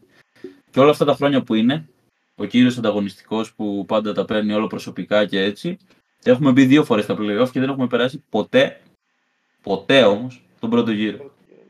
Και είναι και αυτό που σου είχα πει ότι είναι το, το, το γεγονός ότι πάνε και δίνουν σε παίκτες οι οποίοι δεν, δεν, δεν είναι για μεγάλα συμβόλαια, χαζά ποσά. Και γεμίζει το salary cap από νωρίς. Στο Μπατούμ, στο Hayward. Στο Μπατούμ, ναι, στο Hayward, μπράβο. Στο, νομίζω και ο Ούμπρε έχει σχετικά μεγάλο συμβόλαιο. Ε, ο Ούμπρε δεν έχει 30, έχει το 10,5, εντάξει, το, του τα δίνεις. Οκ, okay, αλλά μπορείς να βρεις ένα καλύτερο παίχτη με τώρα, ας πούμε, ο Hayward που τον είχα σε πολύ μεγάλη συμπάθεια πριν τον τραυματισμό του, αλλά η αλήθεια είναι ότι μετά από εκεί έχει πέσει πάρα πολύ. Οπότε, οκ. Okay. Δεν είναι για τόσο πολύ. Ωραία. Ε, ε, θες, να, θες να πεις κάτι άλλο πάνω στο Σάρλοτ για να το κλείσουμε; Ε, εντάξει, απλά κάτι τελευταίο κυρίως, πώς το πω, χιουμοριστικό. Πώς να το πω, εγώ τον Μπατούμ είναι η ίδια περίπτωση που λέγαμε. Προτιμάω να βλέπω οτιδήποτε Φάση, βάλε μου μία σειρά που συχαίνομαι να δω στην τηλεόραση παρά να βλέπω τον Μπατούμ. Όποτε Ναι. παίζουμε με τους Clippers, όποτε παίρνει την μπάλα, θέλω να κλείσω τα μάτια μου, δεν τον αντιπαθώ ικτρά. Γιατί, Εγώ πώς να το πω, παρόλο που Ναι. δεν λέω ότι είναι κακός άνθρωπος, ρε παιδί μου, γιατί εντάξει, δεν το ξέρω και προσωπικά, απλά νιώθω ότι μας λίστεψε. Μας λίστεψε πραγματικά. Εντάξει, δεν ευθύνεται αυτός. Όπως λέγαμε και πριν για τον. ε, Για ποιον λέγαμε ότι πήρε μεγάλο συμβόλαιο. Για τον PJ Tucker. Δεν χαζό. Σου λέει αφού μου το δίνετε θα το πάρω. Ναι, αλλά ναι, και αυτό που με προβληματίζει είναι ότι πήγε στους τέτοιους, στους Clippers, και έχει τελείως διαφορετικό ρόλο, αλλά εκεί προσφέρει. Προσφέρει αρκετά, είναι είναι πολύ σημαντικός παίκτης. Ναι, ναι. Είναι ναι. σημαντικός παίκτης, Όχι, είναι ενώ στο καλός μάτι παίκτης ο ποτέ. Μπατούμ. Είναι καλός, πάντα ήταν καλός. Και στο Portland ήταν καλός ο Μπατούμ. Εντάξει, καταλαβαίνω ότι τους ζητήθηκαν κάποια πράγματα τα οποία δεν είναι στο χέρι του να τα κάνει. Αλλά θα μπορούσε έστω να παίζει όπως παίζει τους Clippers. Έστω που, που δεν θα ήταν καλό για τα λεφτά που έπαιρνε, αλλά Ναι, ναι, ναι. Οκ. ε, τέλος Ωραία. πάντων. Ε, ε, Ωραία, λοιπόν, πάμε για το κλείσιμο και πριν πάμε για να πούμε για, το, για τη νέα φήμη που βγήκε για το in-season tournament που μπορεί να γίνει. Έτσι, ένα Δεν είναι μικρό φήμη. σχόλιο- είναι επίσημο νομίζω. Είναι, επί- οκ, εγώ νόμιζα ότι είναι στη- εγώ νόμιζα ότι ήταν στη φήμη. Θέλω λίγο ένα πολύ μικρό σχόλιο. Έχω βάλει τέσσερις ομάδες που για μένα ξεχώρισαν φέτος ότι μπορούν να κάνουν κάτι καλό στο μέλλον. Ε, είναι οι Pacers, είναι η Oklahoma που λέγαμε και πριν, είναι η Orlando και είναι η Utah. Την έβαλα τώρα τη Utah. Γιατί το σκεφτόμουν όσο συζητούσαμε. Λόγω του ότι η Utah έχει και τα πολλά pick που πήρε από τα trades.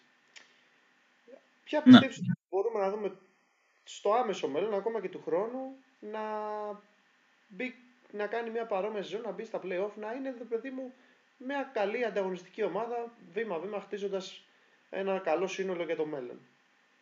Ε, αχ, δύσκολη ερώτηση. Εντάξει, οι Jazz δεν νομίζω. Βασικά να μπουν στα playoff μπορούν οι Jazz. Σίγουρα μπορούν. Τώρα Εγώ Για κάτι λέω παραπάνω γενικότερα- δεν ξέρω. Εγώ λέω ότι γενικότερα να χτίσουν ένα σύνολο που στο μέλλον μπορεί να βγει, να είναι ανταγωνιστικό. Είχαν η Utah ανταγωνιστική ομάδα μέχρι να σπάσουν το δίπολο αυτό που είχαν.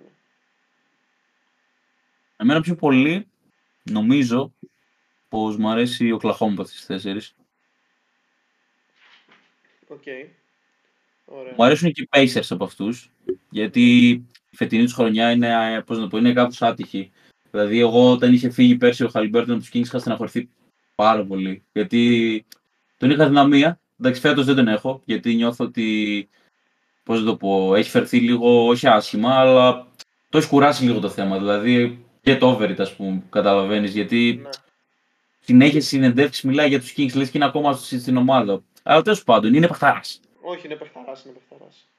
Είναι παιχταράς και πιστεύω ότι άμα δεν είχε τους τραυματισμούς φέτος, γιατί είχε χάσει ένα αρκετά σημαντικό διάστημα, play-in θα μπαίνανε. Ναι, και εγώ το πιστεύω. Βέβαια, έχω ένα ερωτηματικό για, το, για τους Pacers, τον προπονητή τους, επειδή οι fans έχουν μεγάλο θέμα με αυτό, Καλός προπονητής Ότι- ο Klein.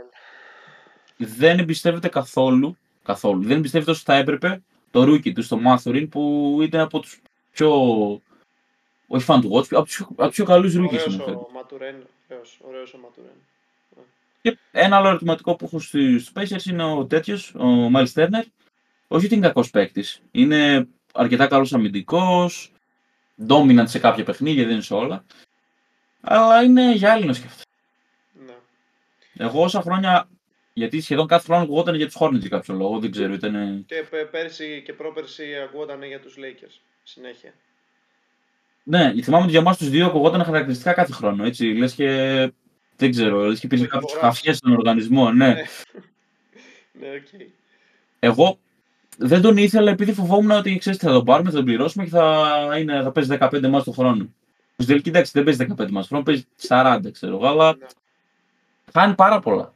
Γενικά εμπιστεύομαι περισσότερο το core των, ε, το Thunder και ίσως και το Magic.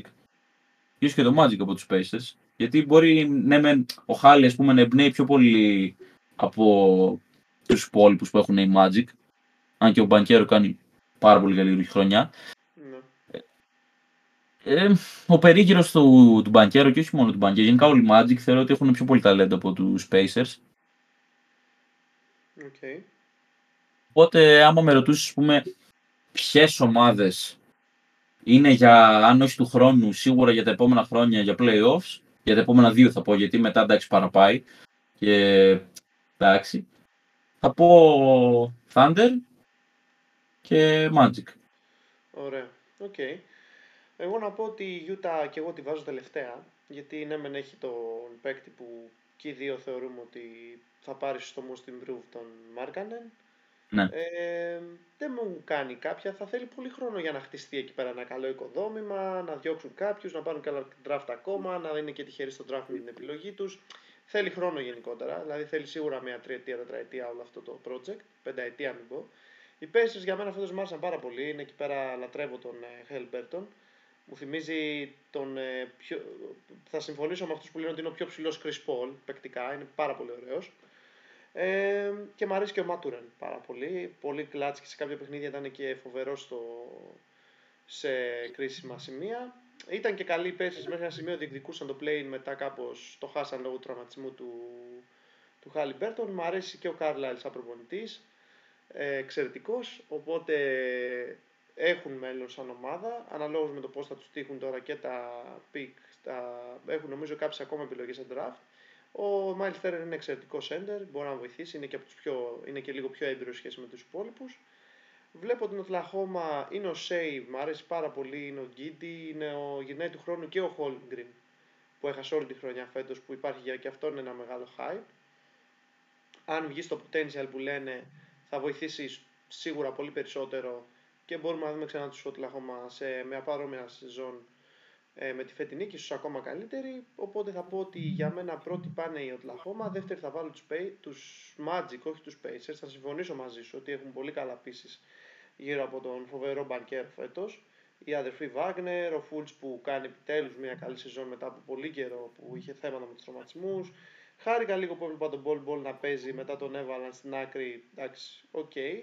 Ο Κόουλ Άντονι δεν με τρελαίνει, αλλά δεν είναι κακός. Ο Σαγκς έχει αρχίσει να βρίσκει λίγο τα πατήματά του. Είναι, είναι μια καλή νεανική ομάδα. Μπορώ να τη δω του χρόνου ακόμα και να διεκδικεί το play-in. Ε, οπότε θα 'βαζα Oklahoma, Magic, Pacers και μετά τη Utah τελευταία γιατί θέλει χρόνο στη Utah. Η Magic. Μια ε, ε, δεν σε άκουσα. Μια τελευταία παρένθεση για τους Jazz. Άμα δεν κάνουν αυτό το, το καταραμένο το trade στη deadline, μπορεί και να, πώς να, σου πω, να τους είχα πάνω από όλους.